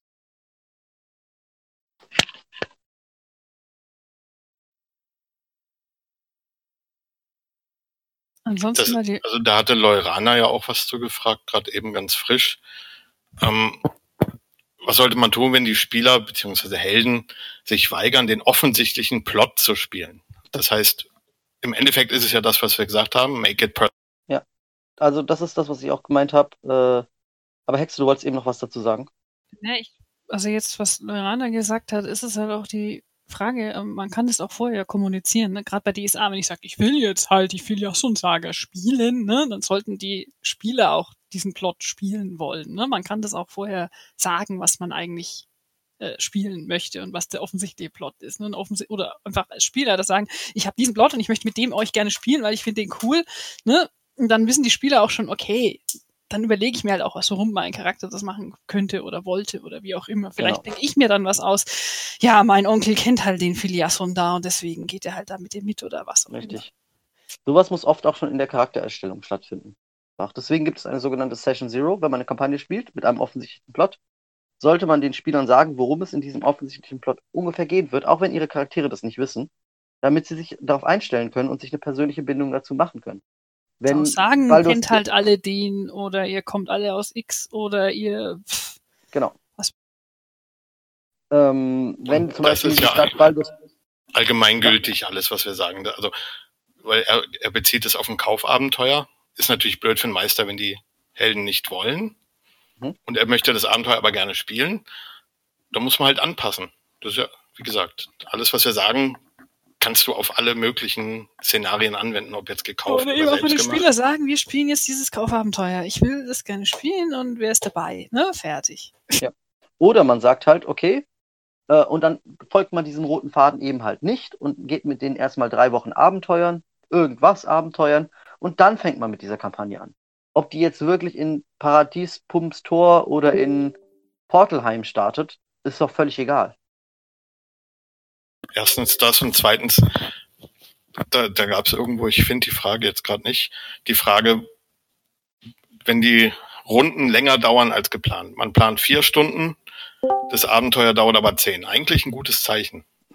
Eigentlich ein gutes Zeichen. Ja, weil der Weg ist das Ziel, ne? Also, Das heißt im Endeffekt, ihr habt, äh, ihr habt das Abenteuer, was ihr gekauft habt, was vier Stunden dauert, ne? Äh, habt ihr zehn Stunden rausgeschlagen. Nicht verkehrt. Äh, was ich dazu sagen würde, gerade in Online-Runden ist es so, wenn man mit den Spielern eine Zeit abgemacht hat. Also wir spielen heute bis 24 Uhr. Das erste, was ich immer die Leute frage, auf jeden Fall, ist, gut, ich frage mehrere Sachen am Anfang, aber eine, eine wichtige Frage ist, wie lange habt ihr heute Zeit? In Online-Runden, ne? Und über diesen Zeitrahmen gehe ich dann auch nicht hinaus. Das heißt, wenn es dann 24 Uhr ist, dann sage ich, okay, und hier beenden wir heute die Session. Auch wenn alle anderen vielleicht, oder also auch wenn zum Beispiel vier Leute noch Spaß haben und einer ist aber müde. Ähm, dann frage ich den einen Spieler so, ey, ist das okay, wenn wir jetzt ohne dich noch weiterspielen? Ähm, oder, das ist schon ein bisschen suggestive Frage, da sagt fast jeder immer ja. Aber ähm, man kann eher fragen, so von wegen, wie wäre es, wenn wir heute aufhören, weil der Toni weg muss? Ähm, und das ist nichts Schlechtes im Endeffekt. Das bedeutet einfach nur, dass ihr nächste Woche nichts vorbereiten müsst, weil ihr schon was habt. Habt ihr, Das ist doch nicht schlecht. nutzt ihr dann richtig schöne kleine Cliffhanger wie in irgendwelchen Fernsehserien? Manchmal. Ähm, ja, wenn nicht, nicht. Also ich Ja. bin nicht jemand, der auf Teufel komm raus der Meinung ist, ich muss jetzt noch zu dem Cliffhanger spielen und dann zu sagen, haha, Cliffhanger, aber manchmal ergibt sich und manchmal. Aber das ist doch das Schönste, um die Spieler zu quälen, oder? Und, Das ja, musst will meine Spieler quälen. Ja, nee. Ähm, also ich sag mal so, ähm, ich spiele äh, in Kampagnen, benutze ich schon öfters Cliffhanger, auf jeden Fall. Äh, aber ich spiele auch äh, ein relativ großes, wie gesagt, Westmarch-Spiel und da ist es standardmäßig so. Das ist zwar eine Kampagne, in der, also es ist keine Kampagne, das sind 50, 60 Spieler, die da spielen, ne? Äh, und die spielen, die, die treffen sich halt in verschiedenen Konstellationen ähm, und suchen sich aus, welchen, welches Abenteuer sie angehen äh, und gehen dann hin und machen dieses Abenteuer. Diese Abenteuer sind alle One-Shots im Endeffekt. Äh, das heißt, am Ende des Abends kehren diese Spieler auch wieder zurück zu ihrem Hauptquartier und haben diesen One-Shot dann beendet. Wenn das natürlich jetzt länger dauert oder so, dann, dann spielen wir vielleicht noch mal eine zweite Woche weiter. Ne? Äh, oder eine zweite Runde weiter. Ähm, aber ich versuche schon darauf zu zielen, dass die wieder zurückkehren und ich lasse die Cliffhanger absichtlich weg. Weil ich weiß, mit 50 Spielern kriege ich diese Konstellation von diesen vier Spielern an einem Abend sowieso nie wieder hin. Deswegen ist es mir lieber, das mit denen abzuschließen und dann können die sich nächste Woche nämlich in einer neuen Konstellation treffen und weitermachen. Das ist nämlich viel, viel angenehmer für die als, oh, ich kann jetzt kein freies, also zum Beispiel bei uns machen die auch, wenn ich nicht da bin, zwischendurch viel freies RP. Und dann sagt der, oh, ich kann kein freies RP machen, weil mein Charakter ist da hinten in dem Dungeon fest. Das lohnt sich nicht für uns in diesem Spielstil. Deswegen versuche ich, dass die Spieler wieder zurückkehren. In der Kampagne, wo die Spieler immer dieselben sind, und das wird natürlich für 90 Prozent der Leute hier der Fall sein, sind Cliffhanger nicht verkehrt, aber wie Hexe sagt, man muss es nicht erzwingen. Jetzt hattest du angesprochen, wenn jetzt einer gehen möchte, die anderen möchten aber weiterspielen. Ja. Der eine, der gehen möchte, sagt, ja, dann nimm meinen Charakter halt mit. Ja. Wie stellt ihr diese Charaktere dar? Weil mitten in einem Abenteuer ist es ja nicht einfach zu erklären, dass da jetzt einer mal eben verschwindet und in zwei Wochen wieder da. ist. Genau, da habe ich ein ziemlich festes Vorgehen dafür. Ähm, ich lasse den Spieler auswählen zwischen zwei Optionen. Die eine Option nenne ich mechanisch da. Ähm, das bedeutet, die anderen Spieler kriegen sein Character Sheet und können mechanisch mit ihm weiterspielen. Er macht aber im RP nichts. Das heißt, die anderen Spieler dürfen nicht seinen Charakter als Charakter ausspielen. Für soziale Sachen oder so hält er halt dann einfach die Klappe. Ja. Ähm, aber zum Beispiel im Kampf dürfen sie seine Fähigkeiten benutzen oder so, wenn der Spieler das erlaubt. Die andere Option nenne ich die sogenannte DM-Bubble. Das heißt, der Charakter ist dabei gewesen, hat das alles mitbekommen, ist aber einfach nicht da. Wir ignorieren ihn einfach. Er kann nicht im Kampf sterben, er kann überhaupt nicht sterben, ihm kann nichts passieren. Sagen wir mal, die Gruppe würde überwältigt werden, dann hat er sich halt schnell genug weggeschlichen, nächste Woche muss er die alleine retten. Oder jemanden, dann machen wir halt einen One-Shot daraus. Ihr habt diese neuen Charaktere alle und der heuert euch jetzt an, dieser eine Charakter, der da überlebt hat, ne? Und jetzt müsst ihr die ganze Gruppe retten. Zum Beispiel. Ähm, das heißt, entweder die M-Bubble, dann kann dem Charakter nichts passieren. Das funktioniert sehr gut. Ähm, oder aber, äh, wie gesagt, die dürfen ihn mechanisch spielen. Ja, so halte ich das. Mhm. Wie macht ihr das mit euren Eigencharakteren? Hintergrund ist ja, dass in vielen Gruppen die Spielleiter durchwechseln. Ja. Da haben wir ja das gleiche Problem, dass der Charakter des Spielleiters ja eigentlich in der Gruppe ist. Aber Ja. uneigentlich ist der Spielleiter halt der Spielleiter. Ja, dann ist der entweder in, in, in der DM-Bubble, auch wieder, oder die anderen dürfen mich mechanisch spielen. Und wenn es dann um RP-Sachen geht oder so, dann können die mich halt fragen, aber mein Charakter wird von selbst niemals Handlung ergreifen. Sondern nur wenn die sagen, hey, Zauberer, kannst du für uns das hier identifizieren? Dann sagt mein Charakter, natürlich kann ich das, ich bin ein Meisterzauberer und mach das halt. Aber wenn die das von selber nicht sagen würden, würde ich nicht hingehen und sagen, oh, und mein Charakter kommt und identifiziert das.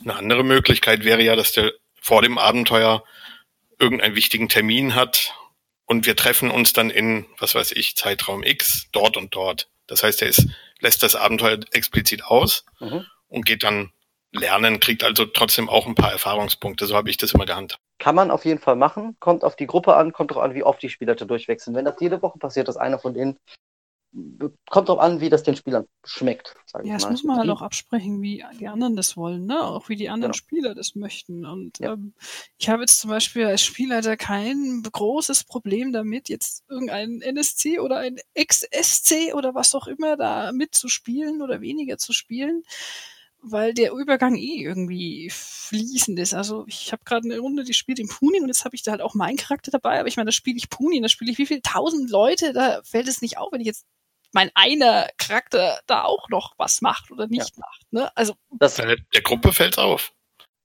gut, das ist das Thema, äh, das ist auch das Thema die NPCs und sowas, da können wir auch nochmal vielleicht kurz drüber reden. Ähm, also es ist so, ähm, grundsätzlich, wenn ihr Spielleiter seid, wenn ihr nur Spielleiter seid, dann hat keiner eurer Figuren etwas als Spielercharakter in der Gruppe verloren. Ihr sollt als Spielleiter keine Spieler sein. Als Spielleiter sind eure NPCs, wie ich eben schon gesagt habe, Werkzeuge oder Hindernisse. Das heißt etwas, was die Spieler abgreifen, aber nicht etwas, was von selber agiert. Weil dafür Ja, seid ihr der Spielleiter.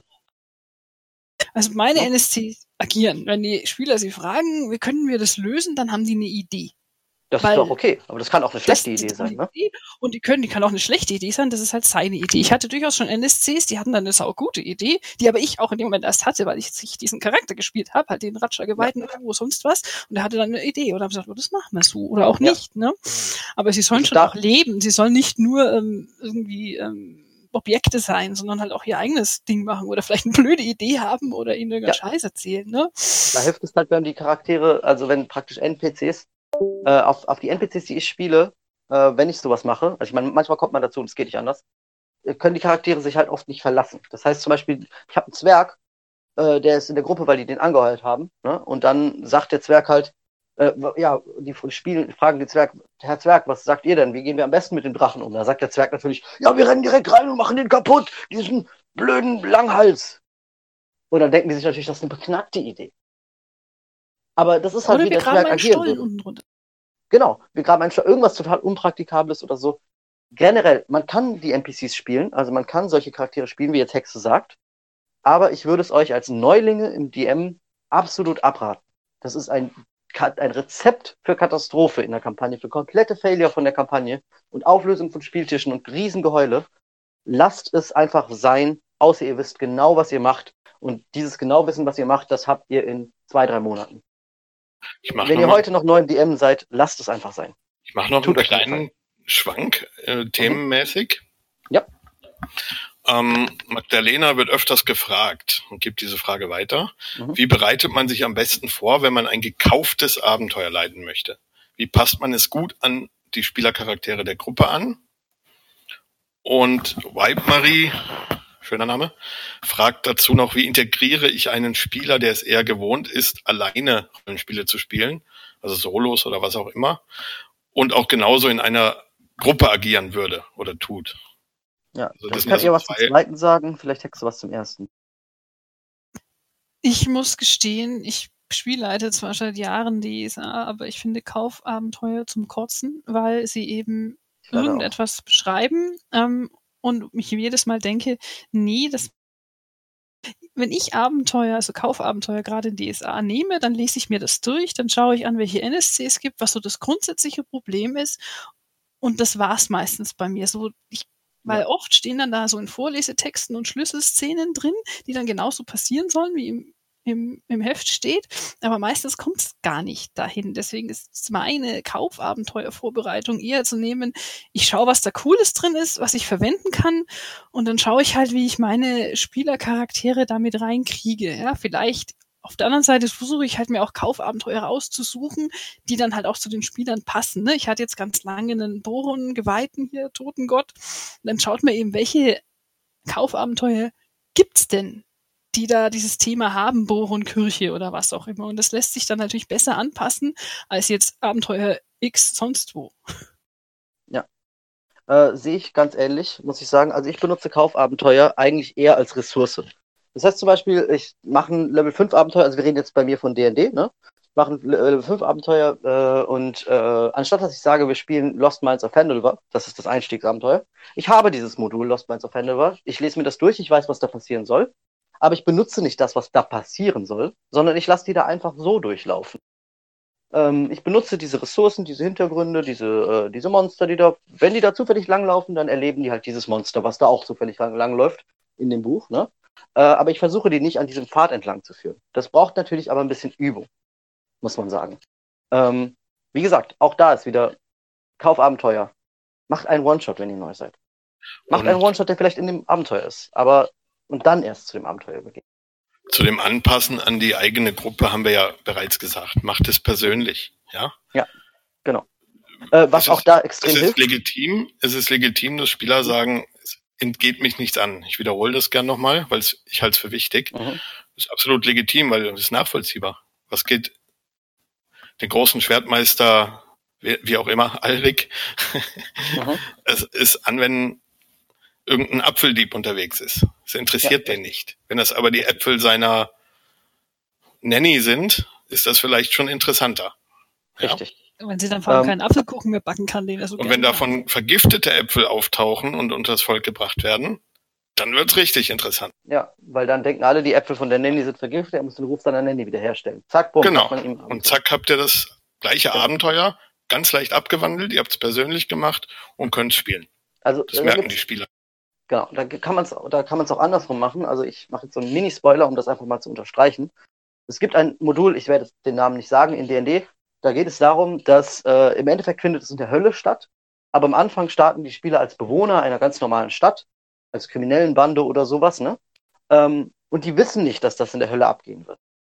Ich würde trotzdem den, äh, man kann trotzdem den Weg gehen, dass man den Spielern sagt, passt auf, in diesem Abenteuer wird irgendetwas mit Dämonen und Teufeln vorkommen. Also, wenn ihr wollt, seid ihr herzlich eingeladen, euch Charaktere zu machen, die mit Dämonen und Teufeln zu tun haben, in irgendeiner Art und Weise. Zum Beispiel, äh, sie sind Nachkömmlinge von Dämonen und Teufeln oder Engeln oder sowas, ne? Oder sie haben irgendeinen Gegenstand oder was auch immer. Äh, und dann spielen die immer noch diese Kriminellen und werden dann davon überrascht, dass dieses Höllending kommt. Aber ähm, sie haben schon automatisch eine Verbindung dazu. Es ist automatisch personal für sie. Das ist besser, als wenn sie einfach nur der Straßendieb sind. Das habe ich jetzt nämlich in diesem, in genau diesem Abenteuer selbst erlebt. Ich bin ein, Stra ein intelligenter Straßendieb und die Stadt geht unter und äh, sinkt in die Hölle herab und so. Und mein erster Reflex ist natürlich nicht, ich steige jetzt wie ein Held in die Hölle herab, sondern ich verpiss mich aus der Stadt. Weil mein Charakter keinen Bezug dazu hatte im Endeffekt. Ähm, also ladet die Spieler ruhig vorher ein, ähm, einen Bezug herzustellen zu dem, was das Kernthema in irgendeiner Art und Weise des, des, des Moduls sein soll. Geht es um Drachen? Spielt ihr Tyranny of Dragons? Lasst die Spieler Drachengeborene sein oder weiß ich nicht, lasst sie irgendwie äh, Drachen-Sorcerer sein mit einer Drachenseele oder was weiß ich, was es halt in D&D jetzt gibt, ne? Das kann man sicherlich genauso für DSA auch machen. Gebt ihnen diesen Hinweis, dass sie sich Charaktere machen können, die in die Richtung ein bisschen gehen, überhaupt. Oder Und- gibt ihnen vorher irgendwas, was dann vielleicht damit zu tun hat, ne? Was es Genau. dann, was dabei haben, ne? Weil es irgendein Kaufabenteuer hat, wo es um irgendwas Genau. geht, dann gibt man ihnen vorher halt schon irgendwie mal so ein. Das ist dasselbe, wie wenn man sich entscheidet, welches Spielsystem spielt man. Ne? Wir entscheiden uns ja vorher, ob wir DSA, D&D oder Call of Cthulhu spielen, weil die Spieler genau das wollen. Die wollen ja das eine oder das andere spielen. Ich würde niemals einen Spieler damit überraschen, dass wir jetzt Call of Cthulhu spielen. Das ist total fürchterlich für den Spieler. Wobei, Ähm, wobei das genau- natürlich auch lustig sein kann, wenn man weiß, man wird Ja, spielen, man weiß aber nicht was. Und die Ja. Charaktere am Tisch erspielen sich die Charaktere selber erst. Also die, Ja. die Menschen, die am Tisch sitzen oder in der Online-Session, müssen sich die Charaktere quasi erspielen. Ja, Die dann kann man von auch machen. Spielleiter ausgegeben werden. Ist aber advanced, würde ich sagen. Ist nichts Ja, für Einsteiger. advanced. Genau, das ist das. Special. Also, Aber Ist aber generell, äh, genauso wie ihr das, genauso wie ihr das äh, Thema von einem Spielsetting oder ein, ein Spielsystem vorher besprecht, besprecht vorher das Thema der Kampagne. Selbst wenn das den Spielercharakteren noch nicht klar sein soll am Anfang. Ähm, es, da ist nichts Falsches dran. Dann können die sich nämlich Charaktere machen, die auch einfach daran Interesse haben. Und sie werden auch daran eingebunden. Ähm, um, diese Integration, ich muss da mal kurz nochmal einhaken, Bitte, bitte. weil wir uns verlieren. Mhm. Ähm, die Waldmarie fragt ja, sie hat, oder es gibt einen Spieler, Mhm. der alleine RPGs spielt. Ich gehe mal jetzt davon aus, da sind Computerspiele gemeint. The Witcher. Also er ist der Checker vom Neckar Ja. und regelt alles alleine. Ja. Will jetzt aber das erste Mal Tischrollenspiel spielen, Ja. agiert aber wie sein alter Ego im Computerspiel, was der Ja. Gruppe nicht sehr hilfreich ist. Ja. Was tun, sprach Zeus. ja, wieder reden, reden, reden, ne? reden, reden.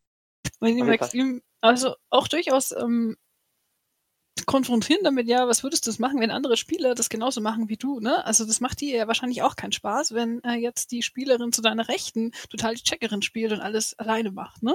Auch so ein bisschen daran appellieren, dass man gemeinsam hier sitzt und gemeinsam das jetzt spielen Dass es will, ne? Und überhaupt ist. gemeinsam etwas hat, ne? Und die meisten Leute sehen es dann auch ein. Es gibt es da selten einen, der sagt, na, ist mir egal, ich will das Ego-Arschloch sein, ne? Aber den kann man ja auch einfach mal machen lassen. Dann kriegt er halt einen auf die Birne. Oft. Ja, ja, Aber ich schon, bin kann man. eher dagegen, die Spieler quasi durch Ingame-Sachen zu erziehen, in Ja, das Anführungszeichen. funktioniert, finde ich meiner Meinung nach auch nicht gut. sagen, ähm, hör zu, was auch immer du machst, das hat Konsequenzen. Ja, ich sage meinen Spielern immer, du kannst tun, was du willst, ja, im Prinzip, aber du musst mit den Konsequenzen leben. Ne? Und wenn du jetzt halt rumläufst und jeder anrumpelst und was auch immer und wie Witcher hier dauernd irgendwie der Meinung bist, du bist der Oberchecker, dann könnte das halt irgendeinen stören. Ne? Mhm. Also, Ja, da, da habe ich ein Beispiel, das, das ist Jahrhunderte her. Weil Ja. wir es ja vorher von der Schlucht hatten. Spieler fragt, ja, wie würde ich schätzen, wie weit ist es zu springen, über diese Schlucht zu kommen? Ich sage, sechs bis sieben Meter. mhm. Ja, ich würde drüber springen. Ich so, ähm, du hast eine Rüstung an, sperriges Gepäck und, und, und. Ich würde das nicht empfehlen. Mehr als zwei, drei Meter kommst du nicht weit mit dem ganzen Zeug. Mhm. Hm, ich habe aber Athletik sowieso. Ja, ich kann dir nur noch mal empfehlen, das nicht zu versuchen. Ich will das aber versuchen. Ich bin der größte Sportler aller Zeiten, so nach dem Motto. Gut, ja. Gut, klappt natürlich nicht. Dann muss er auch sterben oder runterfallen und sich was brechen. Ganz genau. Oder was auch Ganz genau. Sich retten Und- lassen, oder? Und, und darum geht's. Gebt den Leuten die Chance zu überlegen, dass das keine gute Idee ist, mit Argumenten. Die, meine Argumente waren, hey, schwere Rüstung, das ist ohne Rüstung schon schwierig, sechs Meter weit zu springen. Und mit Rüstung unmöglich. Es funktioniert nicht. Ja. Das ist logisch. Ähm, Bau dir einen genau. Hochsprungstab, dann können wir improvisieren. Dann haben wir was Lustiges, vielleicht kommst du rüber. Ja. Aber Also ich habe das Problem schon oft gehabt, äh, weil ich, wie gesagt, viel online spiele ne? und auch mit gemischten Gruppen und immer wieder neue Leute. Ähm, und äh, da ergibt sich dieses Problem automatisch, weil viele einfach aus der Gamer-Ecke kommen. Die haben dann vorher WoW gespielt oder halt Witcher oder Skyrim oder solche Sachen. Ne? Ähm, und ich denke, das größte Problem liegt einfach darin, dass sie dort sind sie nicht nur sind sie starke Charaktere, die irgendwie wichtig sind und krasse Sachen können. Das können ja D&D-Charaktere zum Beispiel auch krasse Sachen. Ja, die können durchaus mal so weit springen oder so, weil sie halt Mönch sind mit Überfähigkeit schon im Springen oder so. Ne? Ähm, das Problem ist eher, dass sie sich nicht als in einem Gruppenspiel sehen.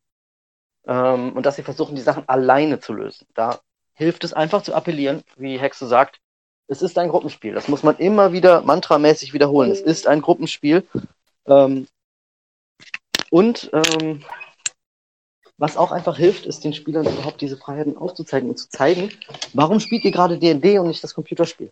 Also du hast diese ganzen Vorteile hier, dass ich darauf reagiere, was du tust. Du hast viel mehr Möglichkeiten im, Com im Computerspiel, aber der Preis, den du dafür zahlst, ist in einer Gruppe mit anderen zu spielen und eben auf, äh, dich auf die von dem DM gegebene Realität äh, einzulassen.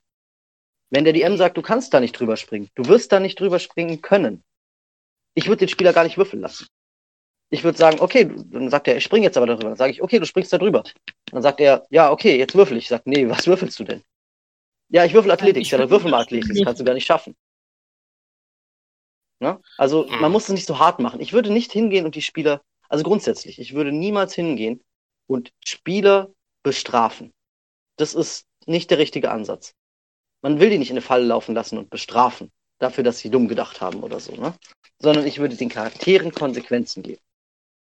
Und das ist nicht dasselbe wie den Spieler bestrafen. Der Spieler muss keine der Lektion. Prämisse, ein, ein Spielleiter hat gar nichts zu wollen? Das heißt, wenn die Spieler das wollen, bleiben wir beim Abgrund, über den unser toller Ritter hüpfen möchte. Ja. was nicht klappen wird. Ja. Der Spielleiter hat nichts zu wollen. Das ist eine Ja, Prämisse, genau. fragt die Krisch. Äh, ja, das, Das ist ja nicht das, was ich beschrieben habe. Ich habe ihm abgeraten, aber er darf es machen. richtig. Es ist nicht Mir mein Problem, ja wenn wurscht. unterstützt. Sein Charakter. Genau. Es ist nicht mein Problem und es sollte nicht mein Problem sein, ihn aus dieser Situation zu retten. Ich möchte das als Spieler, sag ich mal, also als Mitspieler, als Spieler ist man ja auch Mitspieler, ne? Als Mitspieler möchte ich ihm das gönnen, dass er da vielleicht Erfolg hat oder es zumindest versuchen kann, auf jeden Fall. Und ich möchte auch nicht, dass sein Charakter leidet, weil es ihm als Spieler wehtut und deswegen rate ich ihm davon ab. Aber als Welt, die ich auch gleichzeitig spiele, ist dieses, was du sagst, hat nichts zu wollen, ne? Als Welt ist mir völlig egal, ob der da runterfällt oder nicht. Das ist nicht mein Problem. Im Universum Kann ist es sowieso egal, genau. kann die Welt Ja. natürlich so ein bisschen gestalten, wenn er runterfällt, ne? dass er weich fällt oder Ja. irgendwo Da- vorher drauf fällt oder was auch immer. Ne? Also ich Das- muss ihn ja nicht gleich, ah nee, darfst nicht würfeln, springst bis tot. Ähm, Ja, nee, das muss man, ne? ist klar. Ähm, da gibt's auch sogenannte Fail-States, was man immer wieder machen kann. Äh, das heißt zum Beispiel, anstatt dass man sagt, du fällst jetzt runter und bist tot, sagst du halt, ja, du fällst jetzt runter, aber du kannst mal einen äh, Geschicklichkeitswurf werfen, äh, ob du dich vielleicht irgendwo festhalten kannst. Dann würfelt er den. Und dann würfelt er den schlecht. Kann auch ein anderer, der oben zuschaut, irgendwas machen. Ne? Vielleicht kann der irgendwann Genau. Zauber den wieder greifen oder was auch Genau. immer. Ne? Vielleicht kann irgendjemand anderes auch was machen. Also oder man sollte immer wieder die mö- macht's nicht, weil der ist blöd. Genau, man sollte immer wieder Möglichkeiten geben, wie die anderen oder er selbst sich dann doch retten kann. ne? Ich würde natürlich den nicht einfach runterfallen und sterben lassen. Aber ich würde es auch nicht so machen, dass er über die Hälfte der Schlucht springt äh, und dann runterfällt und ihm passiert nichts.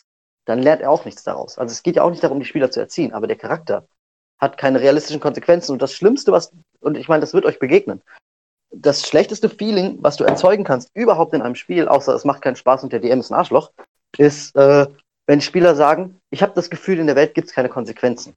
Das ist, da würden bei mir die Alarme glocken. Konsequenzen müssen sein. Das sehe ich genauso, ja. Ja, ich hatte mal einen Spielleiter, da war das nicht so, da konnte man mehr oder weniger machen, was Ähm, man wollte. Das passt jetzt auch noch am Rande. Wie handhabt ihr Conflicted Chars? Jetzt schreibt hier jemand, mein Hauptcharakter in DSA ist eine namenlose Geweihte. Ist eine namenlose Geweihte. Ähm, ich persönlich kann dazu sagen, ich kenne das Phänomen eher von Einsteigern, daher passt die Frage exzellent, dass viele Einsteigerspieler und Spielerinnen gerne was Teuflisches spielen würden. In D&D ist das vielleicht nicht so das Megaproblem, Ja, aber auch. in DSA ist es schon eher ein Problem. Und in anderen Systemen, es kommt halt aufs System an natürlich. Aber wie handhabt ihr das, wenn der jetzt mitten in, im tiefsten bäuerlichen Andergast der verrückte, namenlose Geweihte gerne mitspielen Ja, würde würde als ich- Spieler? Da würde ich gern kurz eine Gegenfrage fragen. Was meinst du mit meinem Hauptcharakter? Redest du von deinem eigenen Charakter oder redest du Ich, von einem ich rede nicht, Spieler? ich gebe die Frage weiter von Code Ja. Angel, ist die Frage. Ja, dann äh, würde ich das gern von Code Angel hören. Ähm, weil das ist eine wichtige, Fra äh, wichtige Frage. Geht es um einen Spieler oder geht es um deinen eigenen Charakter als Spieler? Also, äh, es, so wie er es formuliert hat, geht es um seinen eigenen Spielercharakter. Okay, gut. Und wie, Ähm. wie man das als Meister löst, damit das sich trotzdem spielen Um ehrlich zu sein, wenn das dein eigener Charakter ist, dann ist es nicht die Aufgabe des Meisters, das zu lösen. Es ist deine Aufgabe als Spieler, das zu lösen. Mach einen Konflikt in deinem Charakter, auf den die anderen eingehen können.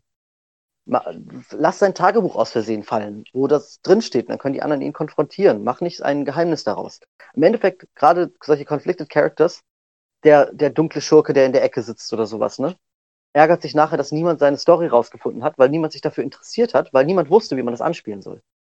Es ist eure Aufgabe, den anderen eine Plattform zu bieten, als Spieler, ähm, auf eure eigenen Charaktere einzugehen. Und das müsst ihr denen nicht aufzwingen, sondern einfach, wie gesagt, lasst sein Tagebuch fallen. Das funktioniert immer. Also ich Ähm. halte DSA dafür auch gar nicht für geeignet. Das ist meine persönliche Meinung Ja, finde ich auch. für die dunkle Gruppe. Das ist einfach ein Heldenrollenspiel. Ja. Und meiner Meinung nach gibt es, ja, natürlich gibt es namenlose Geweihte. Ich halte diese aber für bessere Nichtspielercharakter. Außer man macht eine Gruppe, die komplett aus namenlosen Geweihten besteht. Ja, oder Das halt könnte man vielleicht machen. das auch ja spielen möchte dann. Ne? Ich meine, man will ja, ich sage immer, meinen, also ich als Spielleiter, ich habe ja auch Wünsche ne, an meinen, wie ich gerne leiten möchte, sage immer, ich möchte schon, dass die Gruppe als Gruppe agiert und dass sie sich irgendwie auch vertrauen. Ne? Mhm. Und wenn er da einen namenlosen Geweihten spielen will, was jetzt schon bei DSA so das abgrundtiefst Böste ist, was es so gibt, ähm, dann, dann müssen das die anderen Spieler auch irgendwie zustimmen. Ne? Ja. Ob die Genau, sagen, die Lust das- drauf haben, ob die überhaupt Bock drauf haben, da mit dem Geweihten da Ja. rumzuspielen oder ob die überhaupt Lust haben, sich jetzt da dauernd mit dem seinem namenlosen geweihten Hintergrund auseinanderzusetzen oder ob die einfach sagen, ey, fick dich doch, ich habe was Besseres zu tun. Ne? Das Ja, gleiche das gilt ja auch für Schelme, um jetzt nicht nur auf das ganz Böse zu gehen. Schelme sind auch so Gruppenbreaker. Ja, oder auch, Ja. ja. ich hatte mal einen Torwaler mit, mit Klugheit 8, ne, der halt auch nur Mist gemacht hat und Blödsinn, ja. Und der hat halt nur Screentime quasi auf sich gezogen, weil er halt ständig gegen die Wand Ja. gerannt ist. Ne? Das ist wieder, Und da muss man auch, ähm, ja, ähm, haben, haben die anderen auch Lust drauf, ne? Ja. Haben die anderen Mitspieler auch Interesse dran, dass man den spielt oder diesen Charakter nicht Ja. spielt? das schließt wieder auf die Frage, die wir am Anfang hatten, äh, wo ich gesagt habe, die erste Frage, die ich, oder die erste Sache, Aufgabe, die ich meinen Spielern normalerweise stelle, gerade in einem One-Shot, ist, wie seid ihr eine Gruppe und warum seid ihr immer noch eine Gruppe geblieben? Ähm, das sollen die Spieler selber rausfinden, unter sich. Es kann ja sein, dass ihr abmacht, zum Beispiel, ja, ich bin insgeheim ein namenloser Geweihter, aber ihr wisst das alle nicht. Und ich äh, tarne mich als Rondra-Geweihter oder sowas zum Beispiel, ne? Und ähm, ja, genau. Und deswegen, äh, und die anderen sagen, cool, das finde ich cool, das können wir bespielen, wunderbar. Ähm, aber so das im stillen Kämmerlein zu machen, sozusagen, ha, ich bin der Geweihte und die werden es niemals rausfinden, führt dazu, dass sie es niemals rausfinden. Oder es äh, zu machen und äh, gar nicht mit den anderen zu besprechen, führt zu Gruppenkonflikt und das führt zu Tischkonflikt. Und Tischkonflikt wollen wir nicht. Wir wollen Konflikt in, zwischen den Charakteren, nicht zwischen den Spielern. Das heißt, sprich mit den anderen Spielern, wenn du sowas spielen willst. Sag denen, dass du sowas spielen willst. Die gehen dann auch darauf ein. Die sagen dann auch nicht, äh, niemals, sondern die sagen, hey cool, okay, wir tun so, als ob wir das nicht wissen. Easy. Funktioniert. Und die sagen, sie haben Bock drauf. Ja, und sie haben mehr Bock drauf. Also da gibt es ja viele Beispiele, was für Charaktere Tausende. das können. Tausende. Das muss nicht nur der namenlose Geweihte sein. Ja. Ich persönlich, wenn wir jetzt eh schon bei DSA sind, würde auch sagen, eigentlich, wieso verehren Aventuria einen Dieb? In einem Heldenrollenspiel. Also, ja, Robin Hood-Gedanke vielleicht, ich weiß Ja. es nicht. Kann man. Ähm, was sind denn unglaublich schwierige Elemente, die man als Meister weglassen sollte? Ist ja so, so, so ein Charakter ist ja zum Beispiel sowas, was man am Anfang vielleicht nicht unbedingt mit einbinden sollte in eine Gruppe. Aber gibt es weitere? Ja, absolut. Egal, was das Rollenspiel betrifft, also generelle Dinge, die man sich nicht zumuten sollte als Meister in der ersten Runde. Ja. Also absolute ähm, ähm, äh, solche Tabubrüche, wenn man nicht genau weiß, mit wem man spielt. Lasst Sklaverei und sowas halt einfach weg oder macht's am Rande. Ne? Ähm, extrem, also auch gerade so Sachen wie Drogensucht oder sowas. Ne? Das kann manche Spieler richtig falsch triggern. Würde ich nicht machen, würde ich mir im ersten Mal nicht geben. Ähm, dann auch noch ähm, unlösbare Konflikte. Also gerade so moralische Konflikte. Ich hatte einmal eine Session, oh Gott, das war so schlimm. Da hat in unserer, also ich habe in der Kampagne gespielt und einer von den Spielern hat mal die Emt und hat dann so, ein, so eine Art Source-Szenario aufgezogen. Ja, und der Paladin musste halt fünfmal hintereinander entscheiden, äh, bringe ich jetzt diesen einen um oder bringe ich diese zehn um? Oder bringe ich jetzt diese, diese zehn um oder bringe ich jetzt diese 100 um? Und das musste er entscheiden als sein Paladin. Danach war der Spielercharakter einfach kaputt. Der war einfach unspielbar geworden. Das hätte der dem Spielercharakter überhaupt nicht antun müssen. Warum sowas machen? Äh, klar, das hat irgendwie vielleicht einen Reiz und er hatte da auch, die hatten auch ihren persönlichen Reiz irgendwie daran, so, ne? Aber äh, würde ich stark von abraten. Ähm, Man darf es halt da nicht übertreiben, ne? Moralische Dilemma sind durchaus interessant, äh, Ja. spannend und, und eigentlich spannender als hier mal Dungeon Encounter zusammenschnitteln, aber man soll es auch nicht übertreiben und Ja. man darf den Charakteren dann auch wieder ihre, äh, ihre Ruhephase gönnen, ne? Wo sie sich dann wieder sammeln können und ihre Therapie machen und Ja. so Sachen, ne? Weil es ist zu krass. Eine zweite, äh, also das, was auch noch in die Richtung geht, ist sowas zum Beispiel, ihr habt jetzt die ganzen Orks abgeschnetzelt, plötzlich sitzt da eine Orkfrau mit ihrem Kind und weint. Äh, ganz ehrlich, Leute spielen D&D oder DSA oder so eben auch mal für diese Gewaltfantasien, die sind ja auch dabei. Man muss das nicht immer alles überdramatisieren. Man kann das mal machen, man kann das thematisieren. Äh, wenn das Thema der Kampagne ist, warum sind die Orks überhaupt hier hin? Wegen Farmland oder so, ne? Ist kein Thema, kann man machen. Äh, aber wenn man den Spielern vorher suggeriert, ja, das ist ein Schnetzelspiel und ihr schlagt jetzt einfach diese Orks alle tot und wir haben alle eine gute Zeit und dann dreht man ihnen nachher einen Strick draus. Das ist ein bisschen fies. Das geht in diese Richtung, ne? Äh, andere Trap oder ja, andere Falle, in die man gerne reinfällt als neuer DM, die ich absolut vermeiden würde, ist ähm, mich von meiner eigenen, also da kommen wir wieder zu diesem roten Faden und sowas, ne? Ähm, mich von meiner eigenen Story wegrailroaden. Das heißt zum Beispiel, Sie sind jetzt dabei, den einen Auftrag zu machen und dann kommt plötzlich irgendetwas, was Sie zwingt, Ihren Auftrag abzubrechen und einen anderen Auftrag zu machen. Und währenddessen kommt etwas Drittes, was Sie zwingt, den ersten, den zweiten Auftrag auch noch abzubrechen und jetzt den dritten Auftrag zu machen, weil das wieder dringlicher ist. Und dann im Endeffekt ist, kommt etwas, was Sie zwingt, sich doch wieder mit dem ersten zu beschäftigen, was aber schon vorbei ist, was schon gefailt ist. Äh, das heißt, die haben immer noch das Gefühl, sie laufen von A nach B, können überhaupt nichts schaffen, alles geht in die Hose. Das ist kein schönes Spielerlebnis. Das würde ich vermeiden auch. Lass Man die Spieler ihre die- Erfolgserlebnisse haben. Man darf die Spieler schon auch mal richtig in den Staub treten, aber da muss man sie auch mal hochloben und feiern. Ja, genau. Lass sie auch ihre Erfolgserlebnisse haben. Weinen Du hast, würde du hast gerade Railroading erwähnt. Schönes Wort. Gehasst von vielen. Ja. Geliebt von Also, wenigeren.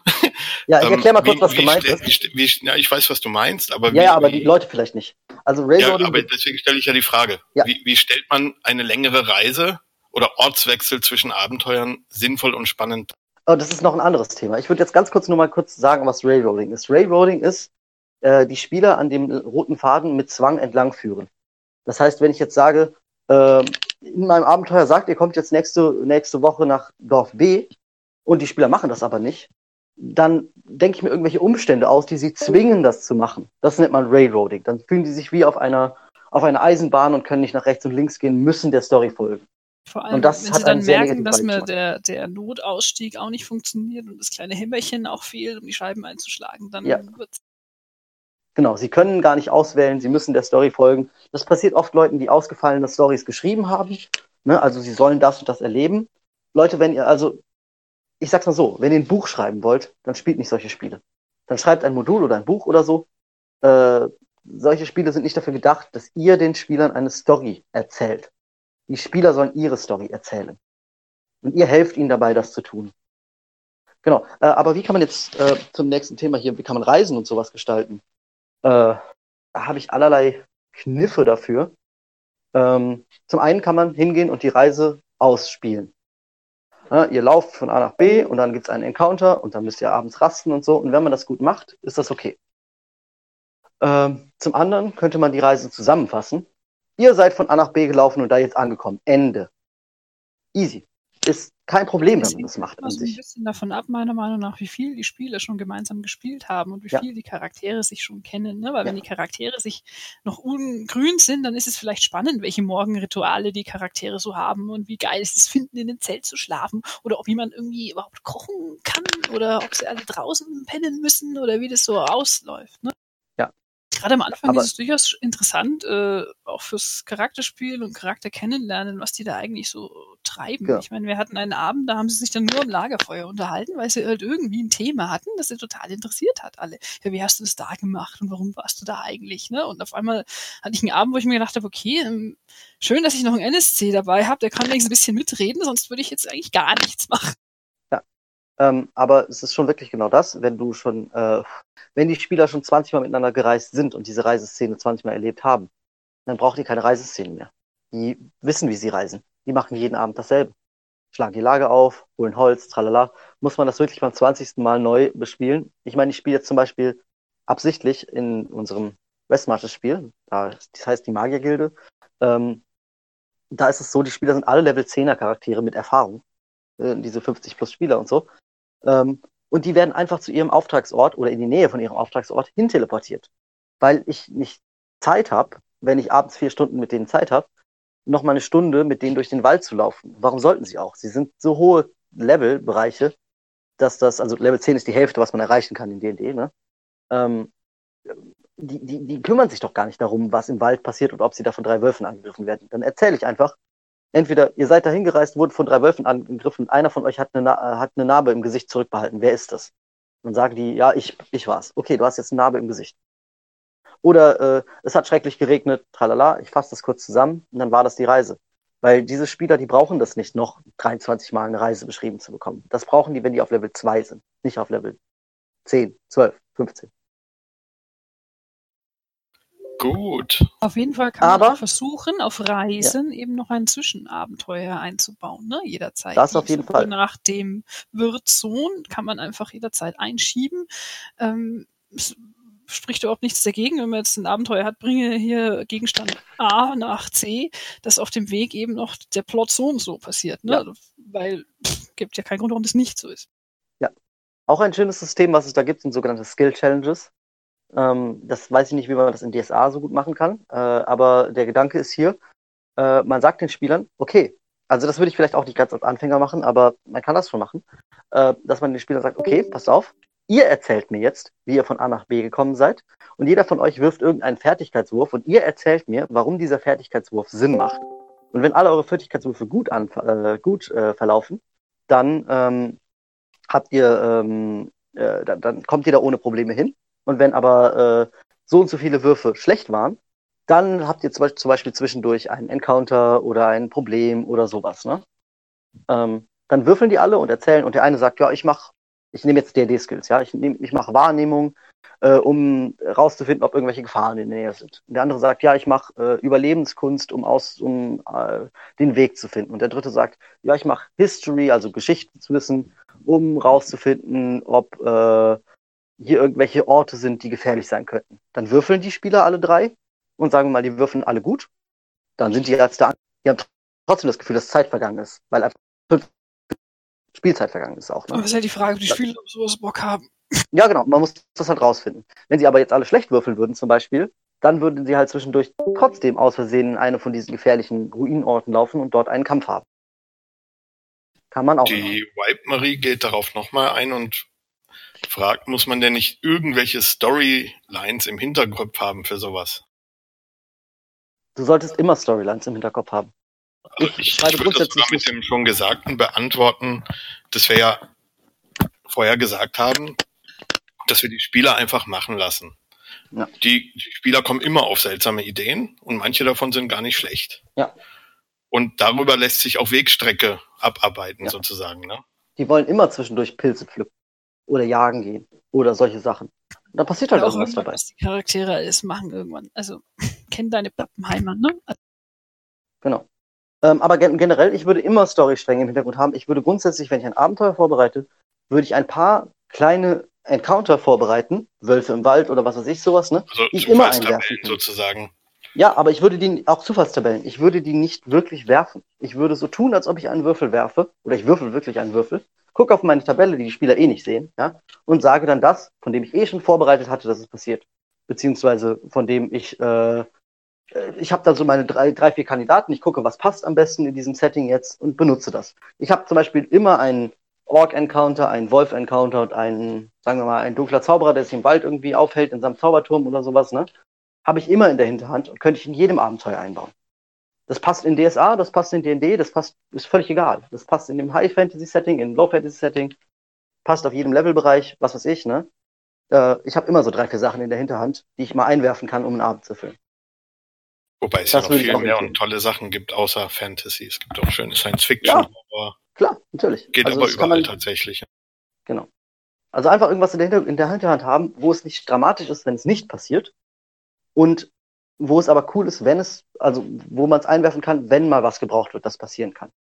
Man kann sich auch überlegen, was die Spieler gerne machen oder ihre Charaktere und sich daran, darauf schließen, dass wahrscheinlich irgendwann dies passieren wird und sich da für diese Gelegenheit etwas ausdenken und dann darauf warten, dass sie eintritt. Ja. Ich hatte zum Beispiel den Spieler des Broni, der Totengott, der hat immer sehr, ne, er hat halt keine Angst vorm Tod, ne? Mhm. Er hat halt, war halt dann sehr risikobereit und es war klar, wahrscheinlich würde er irgendwann sterben. Also habe ich mir überlegt, wenn der stirbt, könnte dieses und jenes passieren, ne? So als Afterlife-Geschichte, tralala. Und dann Mhm. ist es irgendwann halt. Oder der. Spieler, der Alchemist ist, der äh, die ganze Zeit eigentlich die ganze Zeit in der Stadt davon redet, dass er Kräuter pflücken gehen will, eigentlich, ne? Dann bereite ich halt einen Encounter vor mit irgendwelchen Pilzwesen oder so, die dann kommen, wenn er mal irgendwann Kräuter pflücken geht. Wenn er aber niemals Kräuter pflücken geht, dann habe ich das halt vorbereitet und mache das in einer anderen Kampagne irgendwann mal. Es gab noch eine Nachfrage zu Encountern. Ich suche die gerade. Wo du das Stichwort gerade genannt hast. Vielleicht Genau. mal. Ja, bitte. Ich habe noch einmal eine Frage zu Evil Endgegnern. Ah, ja. Wann plant ihr die, wenn ihr in einer Sandbox-Kampagne spielt? Ganz am Anfang. Das erste, Gar was ich nicht. plane. Ja, genau. Also Ende wird immer zuerst geplant sozusagen. Ich Ähm, hatte ich mal so, tatsächlich einen Endgegner und kurz vorher haben sie ihren Weg dahin verbaut und hat uns quasi E.T. über Monate zurückgeworfen und dann haben sie halt nochmal ihren Weg dahin gefunden. Ja. Naja, Was, was sind denn überhaupt gute Endgegner? Ich meine, nehmen wir mal das Beispiel, weil so viele DSAler hier sind aus DSA, äh, den Galotta. Das ist ja ein Facepalm-Ende gewesen. Ja, vor tausend Jahren hat der Geheimdienst Heini, wie, hieß er gleich? Hexe, du weißt. nein, ich habe keine Ahnung. Dexter Nemrod, danke, nicht bestanden. Frag mich nicht zum Metablog, bitte. Hat ihm vor 20 Jahren ein Zwei-Komponenten-Gift eingeflößt und plötzlich Ich in, jetzt. äh, äh, äh, ja, wie hieß diese Kampagne, die dreiteilige?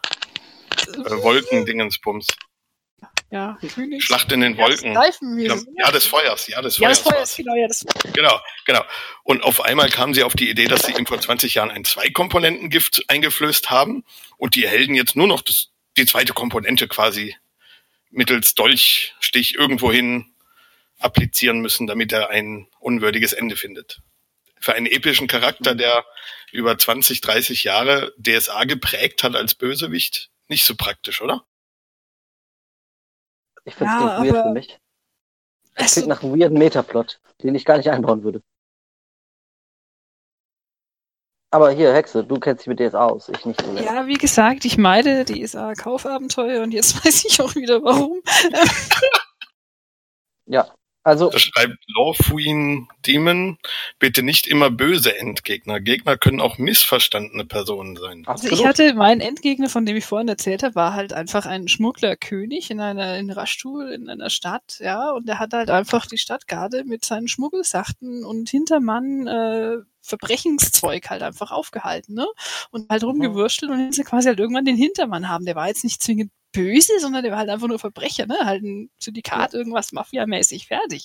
Das hat sie ja auch gut hingehalten und hatten was zu tun und den dann mal zu finden. Also und generell, Das- generell für Gegner bietet es sich auch an, einfach nehmt euch euren Lieblingsfilm, guckt, wer euch da begeistert hat und wickelt den in das Universum, das ihr spielt, ein. Ist ja gar kein Problem. Warum sollte man sich nicht der Pate nehmen, ähm, den Typ, dann habt ihr auch schon Charakter. Dann nehmt ihr noch ein bisschen James Bond dazu. Das Und heißt, der Typ redet, redet ein bisschen verwegen, macht ihm ein Angebot. Da, da, da, ja? Ja. Dazu hat er immer eine Katze im Arm, das ist schon charakterbildend. Den behalten Ähm. sich die Spieler im Kopf, denn die haben sofort einen Anknüpfungspunkt. Und daraus bastelt ihr dann euren Plot. Was weiß ich, der ist ein Miethai. Ja, ihr müsst dann noch eine Frau draus machen, weil Frauen sind generell unschuldig und werden lange, Genau, eine alte Granny. in Ruhe gelassen. sowas. Die, die, Also- die, die sind immer, die können noch so böse sein, aber Frauen, die sind, ah, nein, das kann ja nicht sein, dass die wirklich so böse ist. Das geht nicht.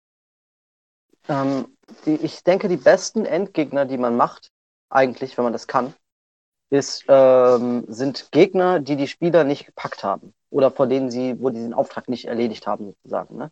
Also zum Beispiel, der böse Warlord hat eine Festung eingenommen im Norden und gleichzeitig äh, ist der Zauberer Urantiron sucht ein Artefakt. Sie entscheiden sich, okay, wir machen jetzt das mit dem Artefakt.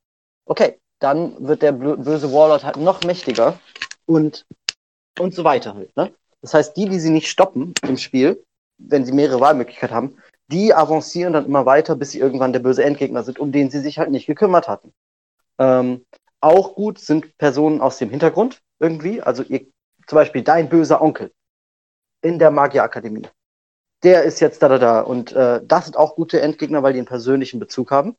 Und wenn ich das alles nicht haben will, dann fange ich an, in einer, gerade in einer Sandbox-Kampagne, mir den äh, bösen Endgegner als allererstes zu überlegen, aber er ist nicht zwingend. Es ist nicht so, das ist, das sind alles Module, die man nachher zusammensteckt im Endeffekt, ja. Und wenn ich dann irgendwie, äh, wenn alles andere ausgelutscht ist in der Kampagne, dann kann ich diesen bösen Endboss irgendwie einwerfen, am besten vorher schon anteasern, ne? Foreshadowing ist das ganze Geheimnis von solchen Sachen. Also Foreshadowing ist eine Technik aus der, äh, aus dem Schreiben, ähm, also Bücher schreiben und so. Das heißt, Dinge sollten nicht einfach so passieren. Es sollte nicht einfach so sein, dass zum Beispiel, ähm, keine Ahnung, es kommt nicht am Ende bei Harry Potter, kommt einfach Voldemort und bringt Harry Potter um. Sondern es muss die ganze Zeit, das Spiel, die ganze Zeit wird irgendwie darauf hingewiesen, dass es am Ende zu diesem Konflikt kommt. Und immer mehr und immer mehr und immer mehr. Und dann passiert es am Ende auch. Und dann haben die Leute auch einen Bezug dazu. Ne? Es ist klar, Okay. dass mit Snape bei, äh, bei Harry Potter irgendwas am Ende ist, ob er jetzt gut ist oder böse ist, ist unklar. Aber es wird die ganze Zeit gezeigt, dass es unklar ist. Das kommt nicht einfach so. Snape war nicht die ganze Zeit total netter Typ und dann am Ende tötet er, äh, tötet er, äh, ich will jetzt nicht niemanden spoilern, der das nicht gelesen hat, aber eine wichtige Figur. Ne? Also, wir kommen mal eh langsam zum Ende. Ich glaube, wir haben alle Fragen abgearbeitet. Ähm, Mhm. Fassen wir nochmal zusammen. Ganz wichtig ist Kommunikation. Das heißt, vor der Runde sprecht mit euren Mitspielern. Ja. Was wollen sie spielen? Was für Erwartungen haben diese Spieler? Was für Erwartungen hast du als Spielleiter? ist ganz wichtig, dass jede Seite Das- weiß, wo, wo sie ist. Das Stichpunkt dazu, wenn ihr Gespräche- dazu was nachlesen wollt, ist Session Zero. Das könnt ihr im Internet auch ganz viel nachlesen. Kannst ja mal googeln und den Link posten. Mhm.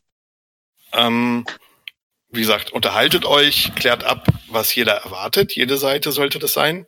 Stimmt das Thema nicht gezwungen ab, sondern seid ihr Helden oder seid ihr böse? Also so ganz grob Ja. sollte das schon passen.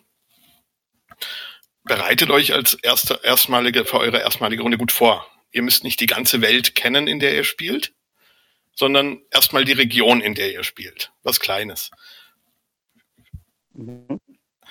Schafft euch für die Hinterhand immer ein paar Nichtspielercharaktere, einfach ein paar Eigenschaften aufschreiben. Hexe sowieso ist freundlich, obwohl man bei Hexe immer gleich nicht freundlich erwarten würde. Dass auch ein bisschen Überraschung drin ist, dass nicht so viel Klischees drin sind, die Spieler sofort mit etwas verknüpfen. Damit überrascht ihr die Spieler und haltet sie auch bei der Stange. Das Abenteuer, was ihr spielen möchtet, komplett durch.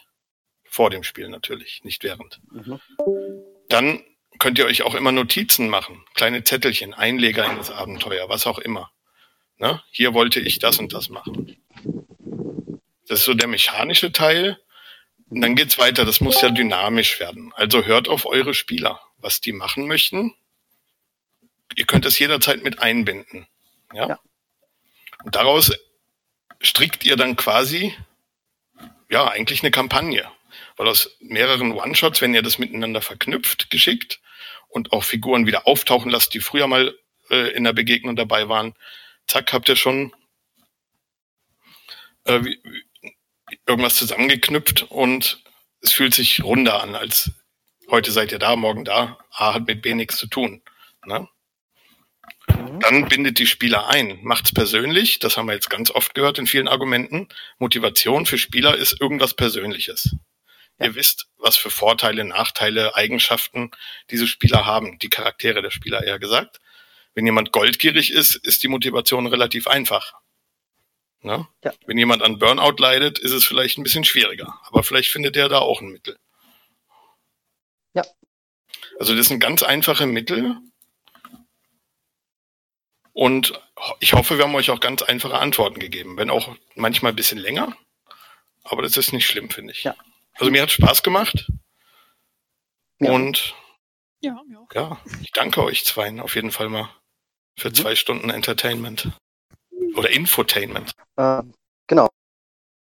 Ähm, Sollen wir noch ein paar Fake Vielleicht- News verteilen?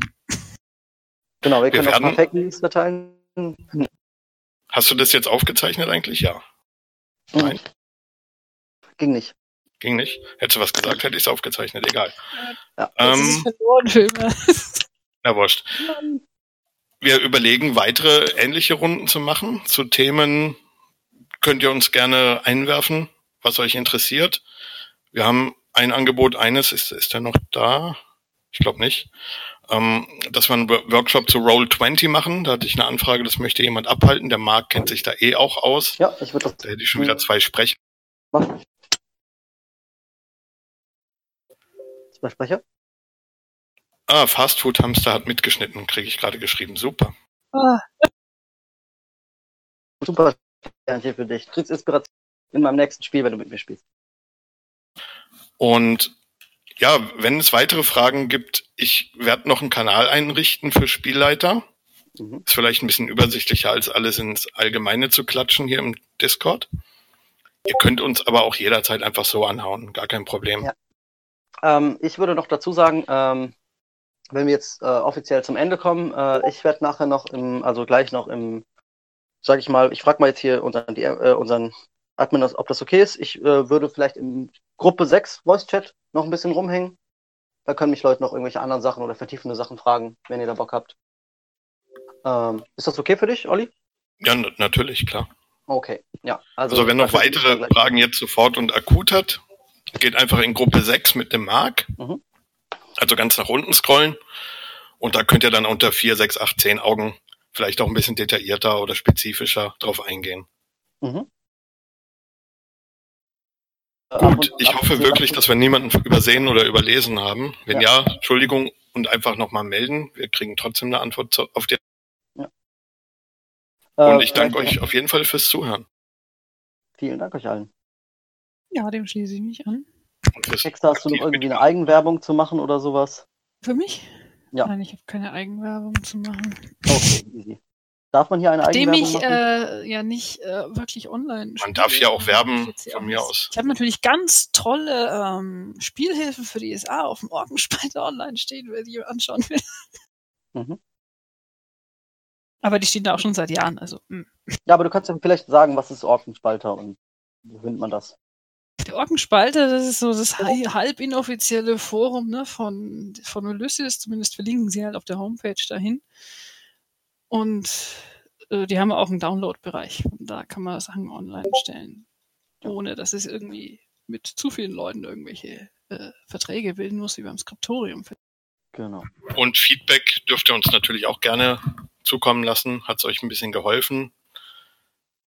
Und ja, Genau. und lasst euch, lasst uns wissen, was für Themen euch weiter interessieren, wenn wir weitere solche kleinen Workshops abhalten sollen. Machen wir gerne. Mhm. Ansonsten bleibt Genau. gesund, Ja. Passt auf euch auf. schönes Restwochenende und bis zum nächsten Mal. Bis dann. Also wie Ciao, gesagt, Äh, ciao. mich, äh, mich könnt ihr jetzt dann noch im Tisch, äh, also hier im Gruppe 6 Channel finden.